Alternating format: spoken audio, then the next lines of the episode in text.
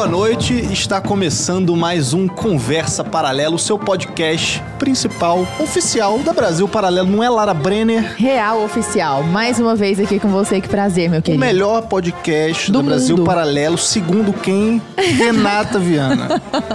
Renatinha, vai sempre sobrar pra você. Um beijo, Renata Viana. E ó, hoje a gente tá começando aqui mais uma live, um programa especial, porque semana passada, você tava aqui com a gente semana passada, né? Você viu lá, né, o Lucas Ferrugem, o, o Guilherme Freire, a gente explicou o início do Invasão Bolchevique, que é o nosso novo documentário, que a gente acabou de lançar esse documentário na plataforma. Pela primeira vez, um documentário exclusivo para os nossos membros assinantes. Então, só quem é membro, só que você pode ser membro a partir de 10 reais, você tem todos os planos, já vai falar um pouco dos planos aqui.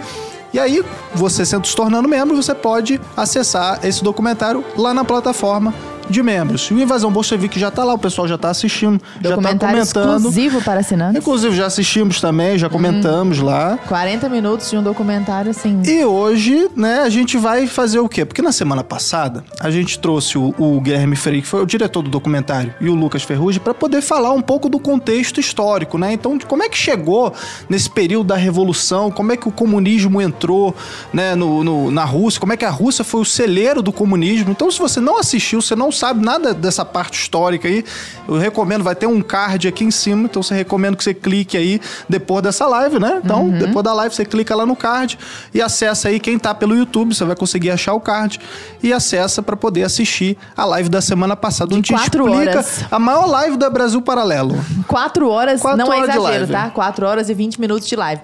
Mas, assim, cada minuto ali vale. Não, é, tinha muita coisa ali que foi Red Pill total. pra mim, Total, assim. total. A gente ficou chocado. Saiu daqui mais de meia-noite. E, inclusive, né? Então você pode assistir lá, você vai pegar todo essa- esse contexto histórico. E hoje a gente trouxe aqui um professor muito especial para contar, para a gente conseguir, né? Dar prosseguimento a tudo que é aquilo que, a gente, aquilo que a gente viu. Então a gente vai ver aqui agora a parte mais atual, né? Todos esses conflitos, essas coisas que estão acontecendo entre Rússia e a Ucrânia. E antes de entrar no assunto, da gente apresentar aqui o nosso professor, eu queria te fazer um convite que hoje, né, e no decorrer da semana, a gente está com uma promoção de se você assinar o BP Select, né, que é nosso streaming, nossa plataforma de streaming, você vai garantir também 15 dias de acesso total, certo? E o que que é o acesso total? Já te explico. A BP Select, né, é o que a, a gente aqui na Brasil Paralelo, Lara, chama de BP Entretenimento, né? O que é o BP Entretenimento? É o nosso streaming, são os filmes, são as análises, é o conteúdo infantil, então você tem os podcasts, é tudo isso que beira ali o entretenimento com educação também. E a parte, a, a- a segunda parte, que é a do, do acesso total, é o que a gente chama de BP Educação também, né? Por que, que tem na BP Educação? Tem vários cursos, é toda a nossa parte educacional. E quando você assina agora o BP Select, você vai garantir também esse acesso ao BP Educação. Então você vai garantir o BP Entretenimento, BP Educação. E o que, que tem no BP Educação? Você tem o núcleo, você tem o Sociedade do Livro, você tem Escola da Família, você tem o Clube da Música. Todas as nossas formações são mais de 70 cursos. Eu vou trazer alguns para vocês. Vamos ver se o pessoal da, da produção tá ligado. Solta aí no, no- no- na tela aí, Thiago, pra gente ver aqui, ó, a história da Rússia com Lucas Ferrugem, mais de 8 horas de conteúdo. A gente tem também, ó, linguagem e filosofia prática com Marcos Boeira. Né? Tem um módulo especial ali onde ele fala só sobre a literatura da Rússia e, e essa parte da Revolução. Temos também, ó, Titãs da Civilização Ocidental. Esse é um curso muito assistido do Núcleo com o Rafael Nogueira. Tem uma aula espetacular lá sobre Karl Marx, tá? Tem também, ó, História do Feminismo com a Ana Campanhola. É um dos cursos mais assistidos, inclusive. É excelente, eu o fiz inteiro. Esse, esse é curso é incrível, da Ana Campanholo. Tem o desenvolvimento histórico do globalismo também, que tem isso, é um tema que a gente vai entrar hoje, inclusive, né? Tá. Com o Alexandre Costa. E tem também um curso muito especial, que eu ainda não citei, que é o seu curso, né, Lara? Ah, que Tem que bonitinho. falar Achei que você não curso, ia né? citar. Um 40 curso- horas de curso, Lara. 40 horas de curso de gramática normativa da língua portuguesa, mas não são 40 horas chatas, eu prometo. É. Porque é a gramática ali dentro da, da literatura, mostrando como, como entender aquelas estruturas normativas faz com que você entenda melhor a própria literatura. Então não é aquele tanto de regra desconectada da escrita por si só, né? Então é um curso bem bacana. É porque é meu, não, mas é bem legal. Maravilha. Então, o núcleo, né, e todos esses, esses outros cursos, né, esses outros planos que entram dentro do acesso total é a nossa iniciativa educacional. É a gente chamando você para poder assistir e aprender mais com todos esses cursos.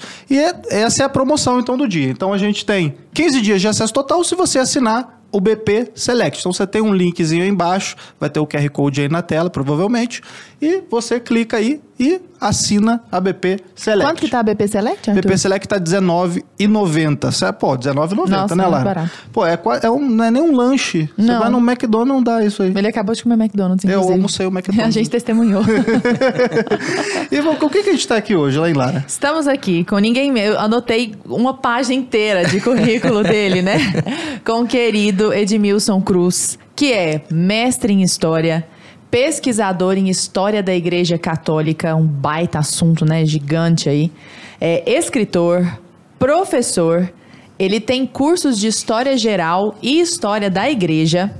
E tem algo muito bacana aqui para os pais que estão nos assis- nos assistindo, que são orientações, um curso com orientações e materiais voltados para pais homeschoolers que querem falar sobre história e muitas vezes não tem esse apoio material aí.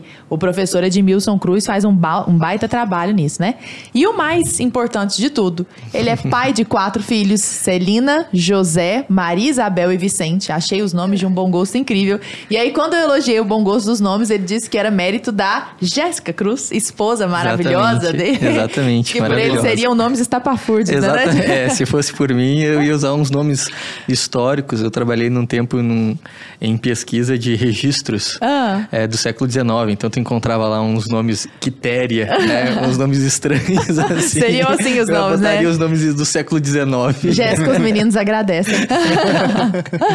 Professor, um grande prazer recebê-lo aqui para nós falarmos sobre a Rússia. A gente está vindo agora de uma sequência de lives, o Arthur comentou aqui, né? Falamos sobre a história atual da Rússia, só que essa live já está um pouco datada, porque aconteceram outras coisas. Falamos com o Flávio Morgenstern, professor, e com o Lucas Ferrugem.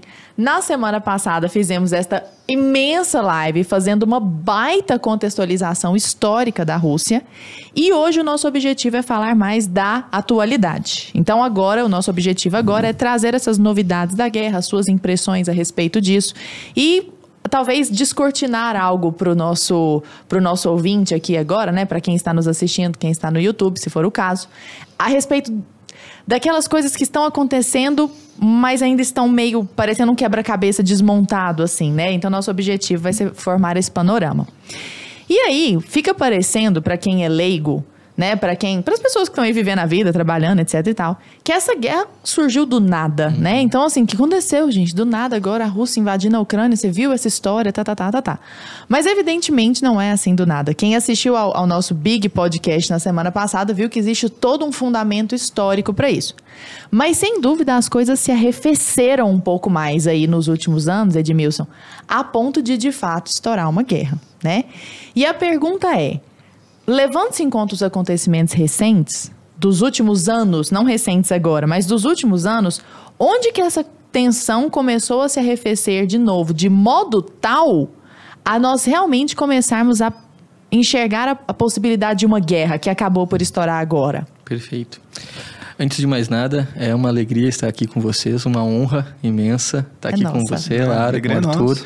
Fico muito feliz pelo convite do, do pessoal aí da produção, é, pela oportunidade de estar falando sobre esse tema, que é um tema que vai de alguma maneira interferir na nossa vida, direta ou direta, indiretamente. Então é, é importante a gente entender esse, esse momento, principalmente de uma maneira é, ao máximo imparcial, é, sem clubismo. Porque é, de todas as guerras, essa ela está num momento onde há muita propaganda e de ambos os lados. Então é, é muito difícil saber o que exatamente está acontecendo. Inclusive há muitos jornalistas independentes, é, até alguns na semana retrasada foram atingidos por, por bombas, né? Que dois é, americanos, é, uma russa também que estava, é, que eram jornalistas independentes, alguns trabalhavam para a Fox, se eu não me engano, acabaram morrendo. Então é uma situação e, e esses jornalistas dizem que é muito difícil saber o que está acontecendo. É, é muita propaganda, você não tem como saber se os fatos que é, o governo russo está dizendo, que o governo ucraniano está dizendo, são, são verdadeiros. Então é, é, é uma, é uma situação que está ainda bastante confusa. É, agora, isso é uma coisa importante. Essa guerra, a gente poderia dizer que ela começou em 2014. Esse foi o ano do início desta guerra. 2014. É, 2014. Ah, então tem tempo. É, assim. oito Exa- anos? Exatamente. É, a, a invasão russa à Ucrânia ocorreu pela primeira vez em 2014. Então, ali já teve uma interferência do governo russo ah, dentro da, da Ucrânia, mas não ganhou a repercussão que essa, essa invasão ganhou. E a, a grande questão é o seguinte, né? Acho que o pessoal já assistiu os outros podcasts e sabem que a Ucrânia ela é algo importante dentro, é um território geopolítico importante para a Rússia, no sentido de fronteira, e também é um lugar importante economicamente para uma elite. E a, a Ucrânia, poucos sabem disso, mas da mesma forma que há oligarcas que controlam a Rússia já e, e apoiam Putin, na Ucrânia há oligarcas também que se envolvem dentro e controlam ali também partes do, do, do meio público. né? A, Ucrânia foi eleita pelo jornal The Guardian é, o país mais corrupto da Europa. Até por conta dessa interferência dos oligarcas e tudo mais. E isso Mais ocorre- do que o Brasil? é, Da, da Europa, Nossa, eu agora do Brasil. Ah, é, sai da, da Europa, é. da Europa. Ah. Daí do Ah, Brasil. Do mundo, teria- então, do mundo, então a gente ainda Tá- tá, tá tá, num- tão- pau a pau ali. Exatamente, estão disputando bacana. ali, tentando um Entendi. que- ser mais que o outro. Entendi. Eu, eu tomei um susto aqui agora, porque foi essa foi a Red Pill pra mim. então, e o que, que ocorre em 2014? Né? 2014 é, ocorre um processo de impeachment de um presidente ucraniano que era pró-Rússia. É, eu vou pegar o nome dele aqui que é, é difícil. É Viktor Yanukovych. É, esse presidente ele foi derrubado e isso é, todo mundo sabe que houve uma interferência internacional nesse processo por duas as- por du- do- dois grupos. Primeiro pela Open Society do George Soros. Para quem não sabe, a, a fundação Open Society, logo que a Ucrânia se tornou um país, ela foi fundada lá em 1991. Ela foi fun- a, a Ucrânia se tornou um país, o Soros colocou a Open Society lá dentro. Né, e para interferir politicamente dentro do, da Ucrânia, para fazer com que ela se, adotasse um, um discurso segundo a ideologia dele. É só coincidência, né? Né, né, É, e, o, e uma outra ação do Obama. É, inclusive há é, notícias da época no, na mídia internacional, nos jornais, como o The Guardian, o Washington Post, que falam né, da interferência americana dentro da política ucraniana para a derrubada do presidente pró-Rússia e para colocar um presidente novo, que era o Petro Petro Porov- Poroshenko, que era pró, vamos dizer assim, União Europeia, né? Vamos dizer assim, é pró ahn, Soros. Sim. Agora, ele é amigo pessoal do Soros. Se vocês colocarem Jorge Soros e Pero, é, é o nome do, do ciclano aqui? É, Poroshe- Poroshenko. Se você colocar no Google, você vai encontrar fotos dos dois juntos em restaurantes, jantares e tudo mais. Eles eram muito próximos. E essa- ocorreu esse processo de impeachment em 2014, essa derrubada desse desse presidente. E aqui é uma coisa interessante, é esse é, esse amigo do, do do Jorge Soros estava ali não lutando pela vontade dos é, do povo ucraniano. né? Ele estava ali lutando por aqueles que estavam colocando ele no poder. E a interferência direta do Obama também ocorreu nesse processo. Em que sentido essa interferência? É, no processo de impeachment. Ah, sim. Então, é, então eles derrubaram o presidente é, pró-Rússia e colocaram um, um presidente pró-União Europeia é, que não estava ali é, pensando em lidar com é, a, a favor do povo ucraniano, mas sim daqueles que financiaram, que era o Pero, Pero, é, Pero Poroshenko. E quando esse esse novo presidente assume, por interferência aí da, da política do George Soros pela Open Society e pelo Obama. E isso está, como eu mencionei antes, é, está documentado em, em, jornais da época, uhum. em jornais internacionais, The Guardian, Washington Post e tantos outros. O Putin achou isso uma interferência direta hum. da política americana dentro da Ucrânia. Que a Ucrânia, hum, é, para os russos, sempre foi da Rússia. Uhum. É, essa é a ideia dele. Né? Apesar de ter o país ali, era uh, um, um, um, teatro, um teatro uhum. onde ele colocava ali os seus presidentes e assim é, ele conseguia controlar, como é na Chechênia, em outros países ali. Ah, até logo depois que acaba a União Soviética, a Rússia cria uma, um bloco econômico chamado SEI, Comunidades dos Estados Independentes. Eu não, não vi ninguém falar sobre esse, esse bloco econômico, aonde os países do Oriente ali que eram da Rússia, Cazaquistão, Tajiquistão, Urbo, é, Uzbequistão, é, Kirguistão, aqueles países, Ucrânia, Chechênia, todos esses que se tornaram paizinhos assim, é, eles uh, se tornar, tinham um acordo econômico em que a, a Rússia iria apoiá-los militarmente e eles apoiavam a Rússia economicamente. Então havia um acordo econômico aí desde. É aquela coisa, eu deixo tu ser livre aí, mas você responde a mim. Assim, Exatamente, é, é, um laranja, né? É. Você bota um laranja aí para é, então, mandar. Pega o teu presidente aí, o presidente manda na, no, no, no, povo lá e eu mando no presidente. Exatamente, assim. exatamente. E quando isso ocorreu, o Putin deu uma resposta rápida e direta, que foi a invasão à Crimeia. É, então, em 2014, ocorreu começa o início da, da, da, invasão, o início da guerra. Foi em 2014.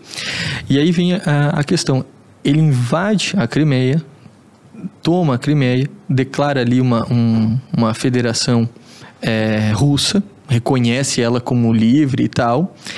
E o povo da região leste, ali da região de Donbás, daquelas duas cidades, é, Don, Dondex e Lukács, acho que é o, o nome, é, Lutak, não vou lembrar agora exatamente, é, que é a, a, é toda aquela região, aonde ali é, boa parte daquela população ela fala russo, e ela possui uma identidade cultural muito ligada aos russos, é, é, no sentido de, ah, eu, eu, moro na Ucrânia, mas os meus pais são da Rússia, uhum. ou, ou é, meus pais são da Ucrânia e eu moro na Rússia. Se sentem russos. Se, exatamente, ah. exatamente, e, principalmente com a questão do idioma. Uhum. Né? Aquela região não reconheceu o novo governo é, pró-União Europeia. E eles de, pediram, de, declararam independência. De, declararam. E a Rússia seguinte, reconheceu. É, a, de, digamos assim, a gente quer se separar. Nós não reconhecemos esse novo presidente, a gente quer se separar, quer, quer, queremos nos tornar uma federação. E a Rússia foi lá e reconhece eles como, ah, vocês hum. são livres, né? Vocês é. são uma federação, porque o, o, Putin sempre quis aquelas regiões ali. Namorou, é, namorava esses movimentos separatistas. Há muito assim. tempo, financiava também uhum. e tudo mais. E esses grupos separatistas ali, eles ganham força da própria população, porque para foi uma, uma, uma, uma interferência direta do exterior dentro da política nacional. Isso ficou visível. Então, aquele povo pegou aquela, aquela ideia, comprou aquilo e apoiou. Uhum. Claro que ali haviam pessoas que não queriam, mas a maioria da população ficou desse lado. E o uh, novo presidente do, da Ucrânia começa então a enviar militares ali, a enviar uh, o exército ucraniano contra esses russos, que esses grupos separatistas pró-Rússia que uhum. viviam ali. E ali inicia o confronto, 2014. E esse confronto vai de 2014 a 2019, a final de 2019, em várias eh, acordos de cessar fogo. Então, fazia um acordo, cessava o fogo, daqui a pouco um, opa, daqui a pouco ia lá e um fazia um ataque, daí voltava. a mesma coisa. Foi até 2019. Em 2019, o Zelensky e o Putin por intermédio do Macron e agora você entende por que, que o Macron ele está é, é, tá tão ligado a esses dois países e tentando fazer essa, essa política de cessar fogo e tentar é, reunir ali um acordo de paz entre os dois países é, por que, que ele está aqui porque ele já fez isso em 2019 ele já né, ajudou nesse, nesse acordo de 2019 e durante esse acordo ocorreu um cessar-fogo. Foi final de 2019. Em outubro, é, em 2020 nós temos a, a pandemia. Uhum. Então não tem confronto.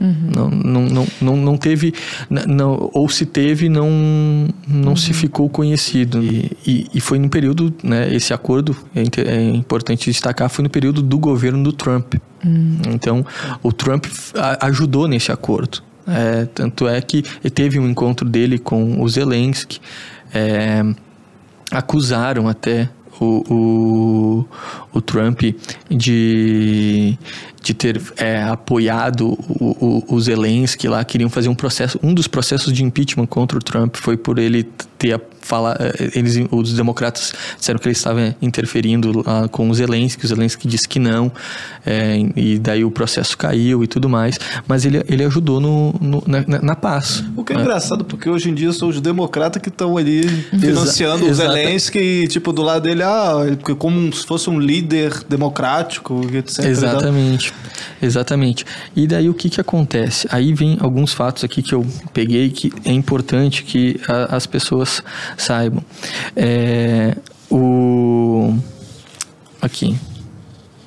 Não, é esse, é esse aqui. Aqui vem a, grande questão, né? Em fevereiro de 2021, é, primeiro em janeiro o Biden assume e o Biden assume e ele já começa a atacar o Putin as primeiras ações geopolíticas, diplomáticas do Biden foi atacar o Putin, chamar ele de criminoso de guerra, de assassino, isso em poucos meses de, de poder. Em fevereiro de 2021, o Zelensky comprou drones turcos, é, Bayraktar TB2. São drones que é, de longa distância que iam auxiliar eles na, na defesa. Até aí é uma, um, um, um, país que está se armando tá, corretamente. Só que o que, que acontece? Em maio daquele ano, é, ocorreu uma, um ataque de drones em, em, um, em regiões ali de grupos separatistas. E a guerra voltou a, a, a começar. É, e aí como é uma guerra de informação, é, quem deu o primeiro ataque, né, agora ocorreu esse ataque de drones, foram usados esses drones. Sim. Em outubro de, de 2021, ocorreu um novo ataque e foi morto. Aí, aí vem a grande questão. Sim. Segundo o Kremlin, segundo o Kremlin, e os grupos separatistas, num desses ataques a bases dos grupos pró-Rússia, foi morto uma criança de 9 anos, um menino de 9 anos que saiu em, em estampas da, dos jornais russos, de, de, da mídia russa, da, o grupo separatistas, grupo, é, pessoas da Ucrânia dizendo Putin intervenha, nós estamos sendo mortos porque somos russos e não sei o que, está acontecendo um genocídio. A própria galera da Ucrânia pedindo pela intervenção. Isso, uhum. que eram os pró-rússia, os, né? os pró-rússias ali que viviam, né? Que é, é difícil dizer que eles são ucranianos, porque Entendi. Daqui a pouco eles são russos e é, é, é uma, uma confusão. E esse, esse acontecimento, esse acontecimento foi marcante. Por quê? Porque gerou uma narrativa de uma desculpa para iniciar a guerra. Hum. É, novamente, principalmente do Putin invadir novamente a Rússia, que era o que ele queria. Uhum. Então, o Zelensky é, com esse ataque, inclusive os generais dele agradeceram muito os, os drones que, que, eram usados e tal, é, ficaram uh, muito felizes com a aquisição do drone, diziam que era muito bom e não sei o que, e com o ataque, ele, o, o Putin deu, precisou ali ele conseguiu a desculpa necessária. Porque uma coisa é interessante a gente olhar assim para a história das guerras. É, a guerra, ela, você precisa sempre buscar uma moral para o ataque. Né, para você intervir. Porque se você é, ataca do nada, né, a, a, ninguém vai apoiar. Uhum. Então ali o, o, Putin ele queria atacar, sempre Uhum. quis. Então, Precisava ele, do storytelling. ele- exatamente, ele precisava de uma narrativa. Precisava de um- uma faísca. de uma faísca para Ah. sair a guerra. Então tinha o Biden provocando. né? Ocorre esse ataque. Outubro, novembro e dezembro começam as movimentações na fronteira, como se o Putin avisando: eu vou invadir, né? eu vou atacar. Em é, outubro e, e- e novembro e dezembro.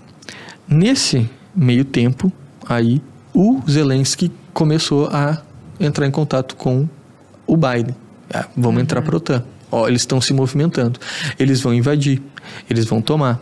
E o Biden começou assim, é, vamos pensar, porque para entrar para a OTAN não é bem assim. Né? Todos os países que compõem a OTAN precisam aceitar o outro país. Então, não, é claro que os Estados Unidos têm um peso muito grande dentro do, do- da, da geopolítica da OTAN, mas precisa da aceitação de todos os outros países. E ele começou, a- o Biden começou a isso, né? a alimentar a esperança do Zelensky para que isso... Isso publicamente, né? Ah, publicamente. Há vários, vários Exatamente, né? Não, vamos apoiar, vamos apoiar. Nisso, o Putin começou a dizer: se vocês entrar, a gente invade. Se vocês continuar com esse, esse flertando com a a política eh, ocidental, com a política eh, americana, né, capitalista e tal, não sei o que, a gente vai atacar, a gente vai invadir eh, esse- esses grupos separatistas. E isso ocorre aí, passa janeiro né, todo, até que em fevereiro, então, e aqui é um ponto importante, início de fevereiro, o Putin vai e encontra o Xi Jinping e Presidente da China. presidente da China, é, ditador chinês. E ali, a- aqui a, a grande questão, é, a- ali eles fazem um acordo, eles estão juntos. É, e, é um erro crasso, um erro crasso para a política do, do geopolítica ocidental achar que a China ficaria do lado do Ocidente. E- Eles fazem um acordo. E com certeza é, o, o Putin só invadiu porque ele Porque tinha as tinha- costas largas da China. Sim. né? E o acordo deles é. A, China tem aqui acordo econômico com os países, as empresas de cinco anos para cá. Com a Rússia, eles estão ah, desde 1960. Sim. São dois países amigos. E depois dali, então. No Chegaram fi- pros, pro, pros chineses lá e falaram, pô, vocês seguram aí a bronca da galera fazer uma sanção aí contra a gente? Uhum. Exatamente. né? Aí tipo, ah, segura, então vamos- Exatamente, não, a gente dá um jeito, a gente vai continuar comprando de vocês. É, é, é, Fornecendo o que precisar. vai com- continuar comprando petróleo. A China é o maior comprador de petróleo russo. Tá, mas você falou, por exemplo, só, só te cortando rapidinho, tu falou que é, a Rússia, o Putin no caso, eles só invadiriam a Ucrânia se a Ucrânia entrasse para a OTAN. Essa era a justificativa. Isso, se ele e para entrar para a. OTAN é uma burocracia. era uma- exatamente. demais. É tipo como abrir uma empresa, sei lá, no Brasil. deve, ser, deve ser, eu imagino. Não deve ser tão difícil. assim. É, deve ser mais fácil entrar pra OTAN, né? E Com aí, certeza. é, aí beleza, só que a, a Ucrânia entrou ou não pra OTAN? Não entrou. Não entrou, Não mas entrou. mesmo assim eles invadiram. Mas mesmo assim eles invadiram. Por quê? Porque ele, na narrativa do Putin, ele está, digamos assim, eu estou me defendendo. Sim. Eu estou impedindo que a OTAN é- é- entre para o território ucraniano. Por que que a, o que, que é a OTAN, né? A, a OTAN, só para o né, pro público, ela é um- uma organização, um bloco militar. Ele é diferente, é diferente da União Europeia. Por exemplo, a Ucrânia entrar para a União Europeia é um acordo econômico. Ah, você vai ter ali compra, vai usar o euro, aquela coisa toda. Agora, a OTAN é um acordo militar, no sentido de que todos os países que participam da OTAN, eles fazem um comprometimento. É, se você invadir qualquer um, do- um desses países, todos vão lutar contra você. Então, a, a Ucrânia entrar para a OTAN, para os russos, para a geopolítica russa, né, falando aqui nesses termos É geopolíticos. como se todos entrassem no território ucraniano Exa- ali. exatamente. É como se os, os Estados Unidos poderiam construir bases Sim. É- militares que é do lado. americanas do lado de Moscou. Sim. É, seria a mesma coisa que a Rússia ir e construir base é, russa militar No Canadá, no, Canadá, no no Mé- México. Na- como foi com a, a crise dos mísseis. né, Durante é, o- a década de 60 ali, que tentam ter aquela, aquele, aquela base nuclear na- em Cuba. Os Estados Unidos não aceitou. Então, o, o- Putin nunca aceitaria isso. Nunca aceitaria. Por isso que ele sempre disse. Porque seria, é, em termos geopolíticos, um erro gigantesco de fraqueza. Pra, é, se, se o Putin fosse governasse a Rússia por mais tempo, na década de 90, ele ia impedir que provavelmente outros países ali do leste europeu entrassem para a OTAN, como Romênia, Polônia e tudo mais. Né? Agora, professor, é, você está falando tudo isso e me veio uma pergunta em mente. Não sei se é a mesma pergunta dos ouvintes. Inclusive, você que está aí assistindo a live, comenta aí né, o que, que você está achando. Se seria Dê mesmo a sua like, pergunta. compartilha também. Mas é o seguinte, é, se todo mundo, pô, todo mundo tá comprado com essa ideia, todo mundo sabia que se a, a, a Ucrânia continuasse nesse, nesses acordos e tal para entrar para a OTAN, né, ela haveria um conflito, era inevitável esse conflito, certo? Então, tipo assim, você tá vendo que a coisa tá acontecendo e você tá deixando rolar. Na sua opinião, esse conflito, então, ele foi inevitável? O que, que você acha a respeito disso? Agora, antes de você responder, eu só quero, eu quero ser o cara chato aqui só para lembrar todo mundo, você tá aqui na live, então você tá aí comentando que a gente tá em promoção ainda, né? Não é a mesma promoção da semana passada, mas é melhor porque você ganha 15 dias de acesso total agora se você assinar o BP Select. O pessoal aqui do, do- da produção já me corrigiu que eu falei R$19,90, é só R$19,00. Já caiu ó, quase, quase um real, entendeu? Então, R$19,00 você assina agora o BP Select. Você garante tudo da BP Select, então você tem as análises dos filmes com Guilherme Freire, com Flávio Moggs, tem com uma galera. Você tem todos os filmes, tem, tem as produções originais, né, incluindo o Invasão Bolchevique que é isso que a gente está comentando aqui. Você tem, né, que a gente está na semana aqui do, do lançamento e tal, você tem é, os outros filmes também, filmes de Hollywood, você tem podcasts de todos os filmes, Documentários. documentários, então você assiste, você faz o, o, o movimento completo, assim, você assiste o porquê, tem, tem um videozinho antes, para quem é assinante da BP Select já está familiarizado com isso, você vai entrar lá na plataforma, você antes de escolher um filme, você tem o porquê ass- assistir aquele filme, né, então você tem uma explicação de, pô, presta atenção nisso, esse filme é da década de 30, ele é preto e branco, então é um filme mais lento, é assim, assado, então, ó, presta atenção nesse aspecto, e aí você já vai pronto para poder assistir o filme, assiste o filme e depois você tem análise das cenas do filme, depois você tem um podcast ainda, com todo mundo debatendo o filme, então assim, você faz todo o movimento, é muito interessante esse processo, e nenhuma plataforma faz isso. Além disso, a gente tem conteúdo infantil, né? Com desenhos selecionados a dedo pela equipe da Brasil Paralelo, livre de ideologias, livre dessas coisas aí que a gente vê é, é, ultimamente, né, Lara? E Além disso, você assinando agora o BP Select, você ganha 15 dias de acesso total e vai garantir também o BP Educação, que são mais de 70 cursos. Todos esses cursos aqui que a gente citou, eu vou citar até de novo, ó, só para o pessoal ficar familiarizado, e a gente vai repetir aqui, ó. História da Rússia com Lucas Ferrugem. Eu tô são 70 cursos, tá, galera? Eu tô É ci- citando só. 5 aqui Esse para curso do vocês. Lucas é um negócio de louco. O professor Edmilson, nós, a gente tava falando agora há pouco, né, Exatamente. professor? Muito É. bom, né? É, eu, eu fiz o curso do, do Lucas, é, tem, eu quero, quero cumprimentá-lo, o curso foi excelente, excelente. Eu, como historiador, fiquei muito, muito feliz com o conteúdo do curso, é, ilumina muito sobre é, a história da Rússia, dessa nação que é muito diferente da gente. Né? Para as pessoas terem noção, a Rússia nunca teve uma democracia. É, Em toda a história É dela. Então é, Muito é- interessante, é- né? é difícil a gente pensar num, num país assim. Então é. É, muito interessante a gente entender a Rússia e a mentalidade e a cultura É. do povo. E eu que sou leiga, pra você ver, Sim. um baita professor de história com essa percepção. Eu que sou uma pessoa leiga, entendi do começo ao fim também. Por então, assim. Ah, Tem didática, não- né? Ele é Você muito tem- didático, o raciocínio dele é muito organizado, é muito bacana. Então, quer dizer, a- o público é bastante abrangente, né? Ó, a gente tem aqui Linguagem e Filosofia Prática com Marcos Boeira também. Bota na tela aí, Thiago, o pessoal tá vendo aí, ó. Incluindo o módulo especial de literatura russa, né? E falando dessa parte de, de revoluções, e- de revoluções e tal. Tem, temos também Titãs da Civilização Ocidental com Rafael Nogueira. Né, tem uma aula lá sobre Karl Marx, que é bem interessante. Tem a história do feminismo, né? Você tem é, é, cursos com Flávio Morgens, tem- você tem cursos com o Thomas Juliano, inclusive, que tem aquele do Desconstruindo Paulo Freire, que é bem Isso. interessante. Curso sobre filosofia, psicologia, Tem, tem um do, compulsões. do, do Bruno Lamoglia, né? tem Compulsões vários, e vícios acho que ele tem uns quatro cursos lá dentro. Ó, o desenvolvimento histórico do globalismo, isso é bem interessante também, com o Alexandre Costa. Então, você tem vários cursos aqui, é uma formação completa, com mais de 70.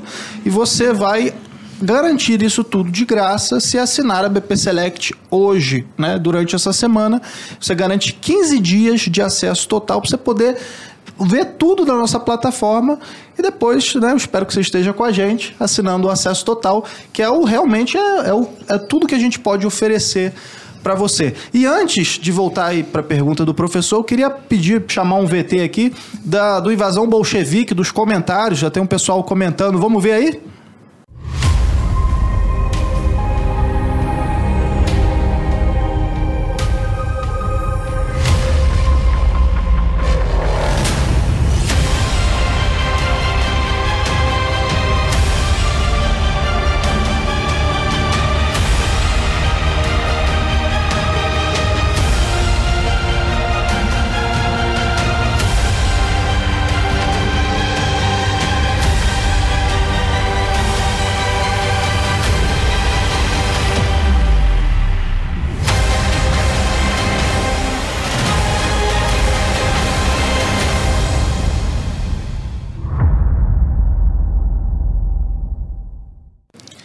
Então você assistiu aí, né, os comentários de todo mundo que já viu o filme lá pela plataforma. Esse filme é exclusivo, ele só tem na plataforma da BP Select.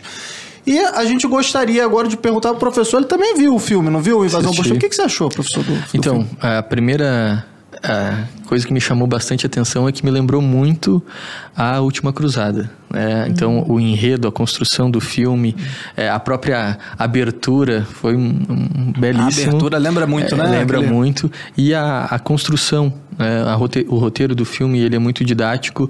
É um filme que faz com que você entenda um dos processos mais importantes da história da Rússia, como a gente comentou, e também complexo. Né, de, de entender. Então, ali, entender qual era a ação do Stalin, qual era a ação do Lenin, qual é a ação do Trotsky, por que, que o Lenin é o primeiro líder, por que, que Stalin depois assume e manda matar o Trotsky, a briga que estava por detrás disso. Então, o filme vai narrando todo esse processo, é muito, muito, muito importante, muito legal. Pô, que bacana. E agora eu queria continuar aquele papo, né? Te perguntando se você realmente achava que essa guerra, por conta de todo esse desenrolar, era inevitável. Sim. É, Era nesse- evitável ou inevitável? Então, era evitável. é, Evitável. É, evitável. Ah, sim, eu Ah, perguntei e- como e- sendo inevitável. Isso, né? é, Então, é, tipo, Perdão. É inevitável no sentido de se continuasse, Se continuasse essa- com esse processo. Sim, sim, sim. Ah, É. sim. Então, se- por exemplo, se o Zelensky parasse de ter essa ação pró-guerra, é, é, bélica dele. Daí vem a questão, é, é, muitos dizem, ah, ele foi um burro, foi imprudente, ah, caiu no, no, no, no papo do, do, do Biden e tal, não sei o que. Eu não acho que seja só isso. Essa, é uma observação minha. Acho que tem algo por trás Eu acho ali que tem que algo, exatamente. talvez não seja fluxo e cheiro, É, o outro lado exato, também, né? É. Exato. E por isso que eu adotei uma posição totalmente imparcial a essa guerra. Né? Porque ela está totalmente confusa. E eu acho que essa seria, ao meu ver, a posição correta. É, Essa é a minha opinião. Ah, né? mas a galera vai te cancelar, porque tu tá sendo isentão, entendeu? Hoje em dia É. você tem que tomar lado. Vai, né? vai apanhar dos dois lados. É, né? hoje em dia- É, é, porque é uma situação extremamente complexa de um povo que está distante de nós e as informações que chegam são propagandas de ambos os lados e um- uma guerra de interesses muito grandes, não apenas da Rússia e do Zelensky. É, não apenas do Putin, mas há outras forças que estão ali. Há o negócio do, do, dos Estados Unidos, é uma coisa que se tornou agora manchete. Fui um dos primeiros a falar sobre isso, que eram as ações dos biolabs americanos dentro da, do território ucraniano, que parece que agora os Estados Unidos está extremamente preocupado porque tecnologia de arma biológica, arma, arma química que supostamente poderia estar sendo construída lá estaria agora na mão dos russos. É, é, tá uma coisa muito nebulosa, uhum. muito nebulosa. É, então, mas só que qualquer coisa que você diga, o pessoal vai falar: você caiu no conto do Duguin, caiu na armadilha da OTAN, e aí você comprou a narrativa do Soros. É, exatamente, exatamente. Então, é, a, a, o, o, jeito agora era tentar olhar para isso sem sentimento. Uhum. É, difícil, é difícil. Porque, porque você não sabe nem quantos morreram, por exemplo, né? Exato. E o, Você tem jornal que fala que é. Você estava comentando. É, né? tem, os, os jornais. É, a PRO, o, o, governo ucraniano disse que chegou quase 20 mil soldados russos mortos. Uhum. E a Rússia diz lá, sei lá, tantos mil. Tem um abismo é, é, uma, é gigantesco entre os dois. Quais estão falando a verdade? Uhum. Não, não, tem como saber. Ah, a Rússia está perdendo, está recuando. Eu já ouvi isso. É, será? É, a estratégia da Rússia era que eles dominassem 48 horas, uma semana. Será? Como é que você vai saber? Não tem como saber isso. Não dá para acreditar em absolutamente nada do que esses caras uhum. falam, uhum. entendeu? De, é, de, de, ambos os lados. E, e essa a, a situação ali, pra, ao meu ver, quem está. Por que, que eu acho que essa guerra poderia ter sido evitada? Porque o povo ucraniano está sofrendo demais com isso. Demais. É, eu, eu, eu, me coloco no, no lugar do, dos homens que estão tendo que largar os seus filhos é, eu sou pai de quatro filhos. Agora, abandonar meus filhos, a minha esposa vai para a Polônia, para a Alemanha, sei lá para onde, não sabe, ela tá, ela vai embora, ela pode sair, eu não posso. É. Eu acho isso, eu acho uma coisa, é, essa, essa lei marcial, eu acho isso errado porque você força todo mundo a lutar e pessoas que não têm prática, não sabem lutar, tem jogador de futebol lá é, na guerra, tem, sabe, uh, tem, tá forçando, ah, vai dizer que nem disseram no meu Instagram, ah, você está sendo covarde. Não é, cara, por que que eu, eu estou... Por uma guerra é, que não faz sentido. É, uma, é a liberdade, eu defendo a liberdade do indivíduo. Então o indivíduo ele tem que escolher se ele quer lutar ou não, ele não pode ser obrigado a lutar. Não pode, ao meu ver não pode. É, essa é, é, é, a visão de uma guerra que tem interesses maiores por detrás disso. Que não é apenas a, a invasão do, do, do, território ali. É, tem tem muita, muita coisa que está nebulosa por detrás disso. Por que, que essa guerra ganhou essa manchete em 2014 e não ganhou? Por que, que a invasão em 2014 ninguém deu bola? É, e, e, agora estão dando. Uhum. É uma coisa que a gente pode se perguntar. São, são é, pontos de interrogações que a gente pode levantar nesse processo. Então, eu acho que essa guerra poderia ter sido evitada no sentido, é, primeiro, esse, esse, essa, ali com aquela região de Donbass, ali, isso poderia ter é, tentado alguma, alguma questão diplomática uhum. ali, porque a, a, a, melhor guerra é aquela que não é lutada. Essa é a guerra vencida. Uhum. Então, e hoje a gente vê que de ambos os lados ninguém fala de paz. E isso é alarmante. Ninguém, ninguém fala de ninguém, paz. Ninguém fala, vamos fazer paz. Não, vamos, vamos tentar um acordo, vamos tentar um acordo. Pelo contrário, né, é, Você tem visto o contrário. O discurso cada vez mais inflamado. É, é, essa aproximação ali, é, essas provocações do Biden, é, é, foram a, a, o, o, Putin. Isso não gera uma justificativa. Não estou justificando a invasão claro. da Ucrânia. Eu só estou dizendo que isso poderia ter sido evitado, porque o Putin é um ditador que ele quer fazer a grande Rússia para fazer a grande Rússia dentro do projeto dele ideológico Kiev faz parte, a Ucrânia faz parte. Eles, em algum momento, ele iria invadir. Uhum. Ele não acha que está fazendo é, errado. É, é, e ele uhum.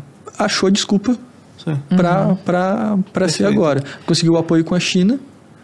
É, então, e isso é, é, é, é, é, preocupante, porque quem mais está sofrendo aí, o, o, o povo que está sofrendo, os derrotados, são os ucranianos. Hum.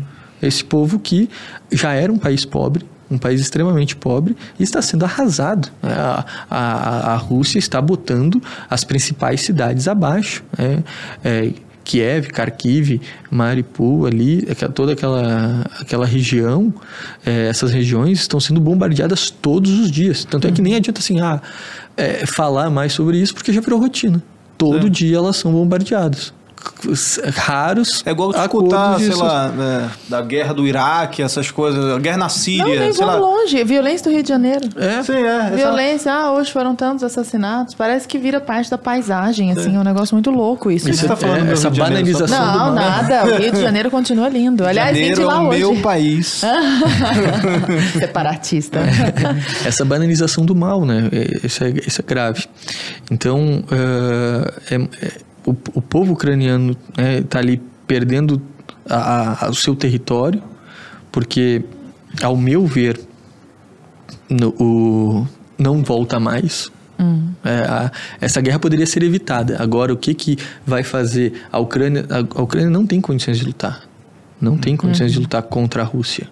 Pois é. Inclu... Você quer N- falar? Não, é, é só, uh, é só terminar isso. Eu acho que a única coisa que o, o, o Putin previu errado, eu acho, é que ele acreditava que o Zelensky abandonaria o país e assim ele poderia colocar mais rapidamente alguém do governo dele. Isso eu acho que o Zelensky surpreendeu o mundo é, ne- nesse ponto, de ter ficado lá. Mas todos as semanas ele recebe ofertas para sair. Inclu- Inclusive Boris Johnson fez agora nessa semana, né, ah, uma, final da, da semana uma oferta para que ele, se ele quisesse ir para a Inglaterra, ele teria é, to- todo o seu asilo e tudo mais. Ele não está indo. Então isso é eu acho que fugiu do, do- Dos planos. dos né? planos do, do Putin. Pois é, eu nem, nem era essa a pergunta que eu faria, mas diante disso que você falou, acho que cabe perguntar. É, tá acontecendo algo com o qual o Putin não contava. Ok. Na sua perspectiva hoje, é claro que é impossível bater um martelo, como a gente disse, o que está chegando é propaganda, né? É panfletário, assim. Mas da sua perspectiva, pelos dados da realidade, que, que é possível que nós colhamos aí, né? Você acha que é possível dizer o que se está dizendo? Que o Putin está perdendo a guerra, que ele não esperava por isso, então ele está perdendo? Ou você acha que a estratégia dele é fazer parecer que está perdendo inicialmente? Como você vê isso? Então, tem duas coisas que chamam, chamaram muito a, a minha atenção né, nesse ataque da Rússia, que foi primeiro, é, jovens, vocês podem ver, soldados russos são jovens, 18, 19, 20 anos, ou seja, não têm experiência de guerra. Então, parece que ele está fazendo um treinamento maior. Nossa, que loucura. É, Isso é muito e- e- louco. E tanto é que teve ca- aquele caso daquele soldado russo, um jovem que foi pego, ele se entregou e foi pego por ucranianos que ligaram para a mãe dele. A, a- a guerra, não vi isso, não. A guerra Deram não é- comida pra deram ele, comida né? para ele, Aham. chá e tal, e ele falou com a, mãe, com, a, com a mãe dele. Então é uma guerra que não é o- o- as mães da Rússia não querem que seus filhos morram né, por causa de um ditador é, desgraçado que quer dominar a- aquele território para os planos dele de domínio mundial e não sei o que e tal.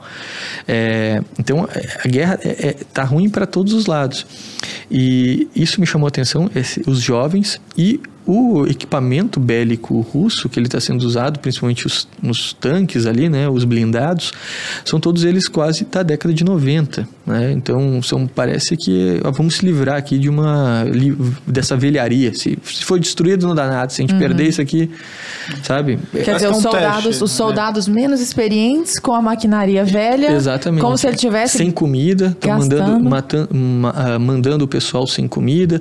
É, Alguns dizem que ele calculou errado o momento do ataque, que ele foi afobado, então ele pegou um processo ali de é, fim da primavera, então é muito lamaçal Ah. e, e se, se tranca e tal. Tem muitas visões, muitas Aham. visões. Agora, tem como saber se essa não é a estratégia do Putin ou não? Não tem. Entendi. Agora, uma coisa é certa, que o que está acontecendo, ele desestabil... o Putin desestabilizou a Europa. Desestabilizou a Europa. E agora você pode se perguntar, Ainda mais pós-pandemia. pô, exatamente, será que esse não foi um objetivo? Essa- o que que, que que ocorreu nessa... São interrogações que a gente pode levantar aqui. São especulações, né? Esticar a guerra. É, é. Se- Será que isso aí não tem ligação com a China para fortalecer a China economicamente depois? É, quem é que vai reconstruir a, a, a, a Europa, vamos dizer assim? Porque a Europa ela está entrando em um, um, um declive econômico gigantesco. Ainda mais com milhões de ucranianos entrando agora. Exatamente. É, a- é uma crise é, humanitária e econômica gigantesca. É, Eu não, não lembro agora de cabeça quantos sírios entraram na Europa, mas foi muito menor. A- até ontem foram 3,7 milhões de ucranianos que entraram para. Ah, quase 4 milhões de pessoas, né? 4 milhões de idosos, mulheres e crianças. Né? E dois terços estão ficando na Polônia. E não é a Desse- população, assim, economicamente ativa também, né? Então. Isso. São pessoas que vão depender totalmente do Estado. Sim. É, Não, não é, um, um- é um povo, ah, vamos dizer assim, mão de obra. Sim. É, são idosos, crianças e mulheres. Porque os homens estão lá lutando. Exatamente. Estão na guerra. E isso a Europa não estava preparada. Tanto é que há toda uma pressão em políticos, como por exemplo na, na Itália, para que tenha mais eh, imigrantes ucranianos, só que não está tendo, eles não, já estão começando a não, não dar conta. Né? Ah, quem mais está acolhendo é a Polônia. E a outra crise é uma crise econômica, né? Uma- É uma crise econômica eh, gigantesca que está que a- está levando a Europa por conta dessa situação de uma é, um, um- um problema com o abastecimento de gás e de trigo, né? porque o maior fornecedor de trigo da Europa era e de gás era a Rússia. E É agora de trigo também? Eu sabia que o gás era. é, mas- de trigo também. Então o trigo já aumentou em vários lugares mais de 20%. E na, com o, o- com o gás é, é uma é uma estão buscando de todas as maneiras fa- é, e buscar outros meios para aquisição de, de, de gás e de combustível. né? O Boris Johnson viajou para o Oriente Médio e está indo de é, país em país buscando um, um, um acordo para ver se ele consegue favorecer alternativa, uma né? alternativa, porque senão eles vão ter que continuar comprando da Rússia. Uhum. E a Rússia ganha por dia, isso, olha só isso, por dia 600 milhões de euros em, em, De eh, euros. de euros em venda de gás e combustíveis fósseis. Caramba. E isso é culpa de quem? Aí vem a questão. O pessoal fala: ah, você está falando da Rússia, é desinformação russa. O Ocidente caiu na desinformação russa há 20 anos, porque a política ambientalista foi financiada pelo Kremlin, pela, pela Rússia, Aham. pela China, aonde nos países do Ocidente foi se abandonando os combustíveis fósseis, se abandonando é, um discurso pacifista. Então, o Ocidente foi se enfraquecendo, enquanto foi de- a Europa foi dependendo totalmente da Rússia. Então, cu- quando Trump foi à Alemanha e disse: vocês dependem totalmente da Rússia, o pessoal de lá cancelou o Trump. Ah, mas não sei o que, é isso, aquilo, aquele outro. E agora ficou provado. Pois é, trazendo isso então para os Estados Unidos, já que você está falando do, do Trump e dessa relação, né? Recentemente você estava falando que não, não há sinais de, de paz, né? Ninguém está dando sinal de paz. Esses sinais de paz não estão sendo dados lá, em loco, na guerra, tampouco nos Estados Unidos, né? Porque o Biden recentemente chamou o, o, o, o, Putin de açougueiro, não foi? Exatamente. Diz que ele estava. E o, o próprio Zelensky comparou o, o evento ao Holocausto, que causou um fervor enorme, né? E, a infla... e os Estados Unidos também estão colhendo os frutos dessa guerra. A gente falava ali agora há pouco da- do disparo da inflação, por exemplo, nos Estados Unidos. E aí eu fico me perguntando, o que que o po- porque existe uma enorme diferença. Nós estamos falando uns nomes aqui: Zelensky, Biden, Putin, Boris Johnson. E eu queria que você analisasse para nós, Edmilson, a dissociação de povo-governo. O que, que- não é a Rússia que está invadindo a Ucrânia. Exatamente. Né? É um cara que tá levando Não é o isso povo para outro. russo que tá Exatamente. querendo isso, É, né? e aí às vezes a gente fica falando, ah, não, porque o Zelensky tá do lado do povo e o Putin é um louco. Não que ele não seja propriamente, né? Mas assim, o que, que o povo russo e o povo ucraniano e o povo dos Estados Unidos, americano, que tá aí passando por isso, vê dessa forma? Como você enxerga isso, essa dissociação? Então, eu- eu- isso é certeza absoluta. Se, é, a gente, essa política não chega porque o Kremlin impede. Mas eu tenho certeza, se tivesse independência total da mídia lá, você, você veria o pessoal dizendo para o fim da guerra. Ele, ele tá, tá tendo manifestação, tudo, mas quem é que vai manifestar e passa uma semana na masmorra, sei lá, morrer? É, mas eu tenho certeza que as mães não queriam que seus filhos fossem para a guerra. A classe média russa está indignada. Indignada. Por quê? Não podem mais viajar. Né? Não podem mais viajar. O povo As sanções no país também, Sanções tipo, no o país. McDonald's indo embora, a gente falou de McDonald's, mas cedo, eu tô lembrando. Isso. No almoço foi o McDonald's, eu falei, imagina, se eu estivesse na Rússia, né?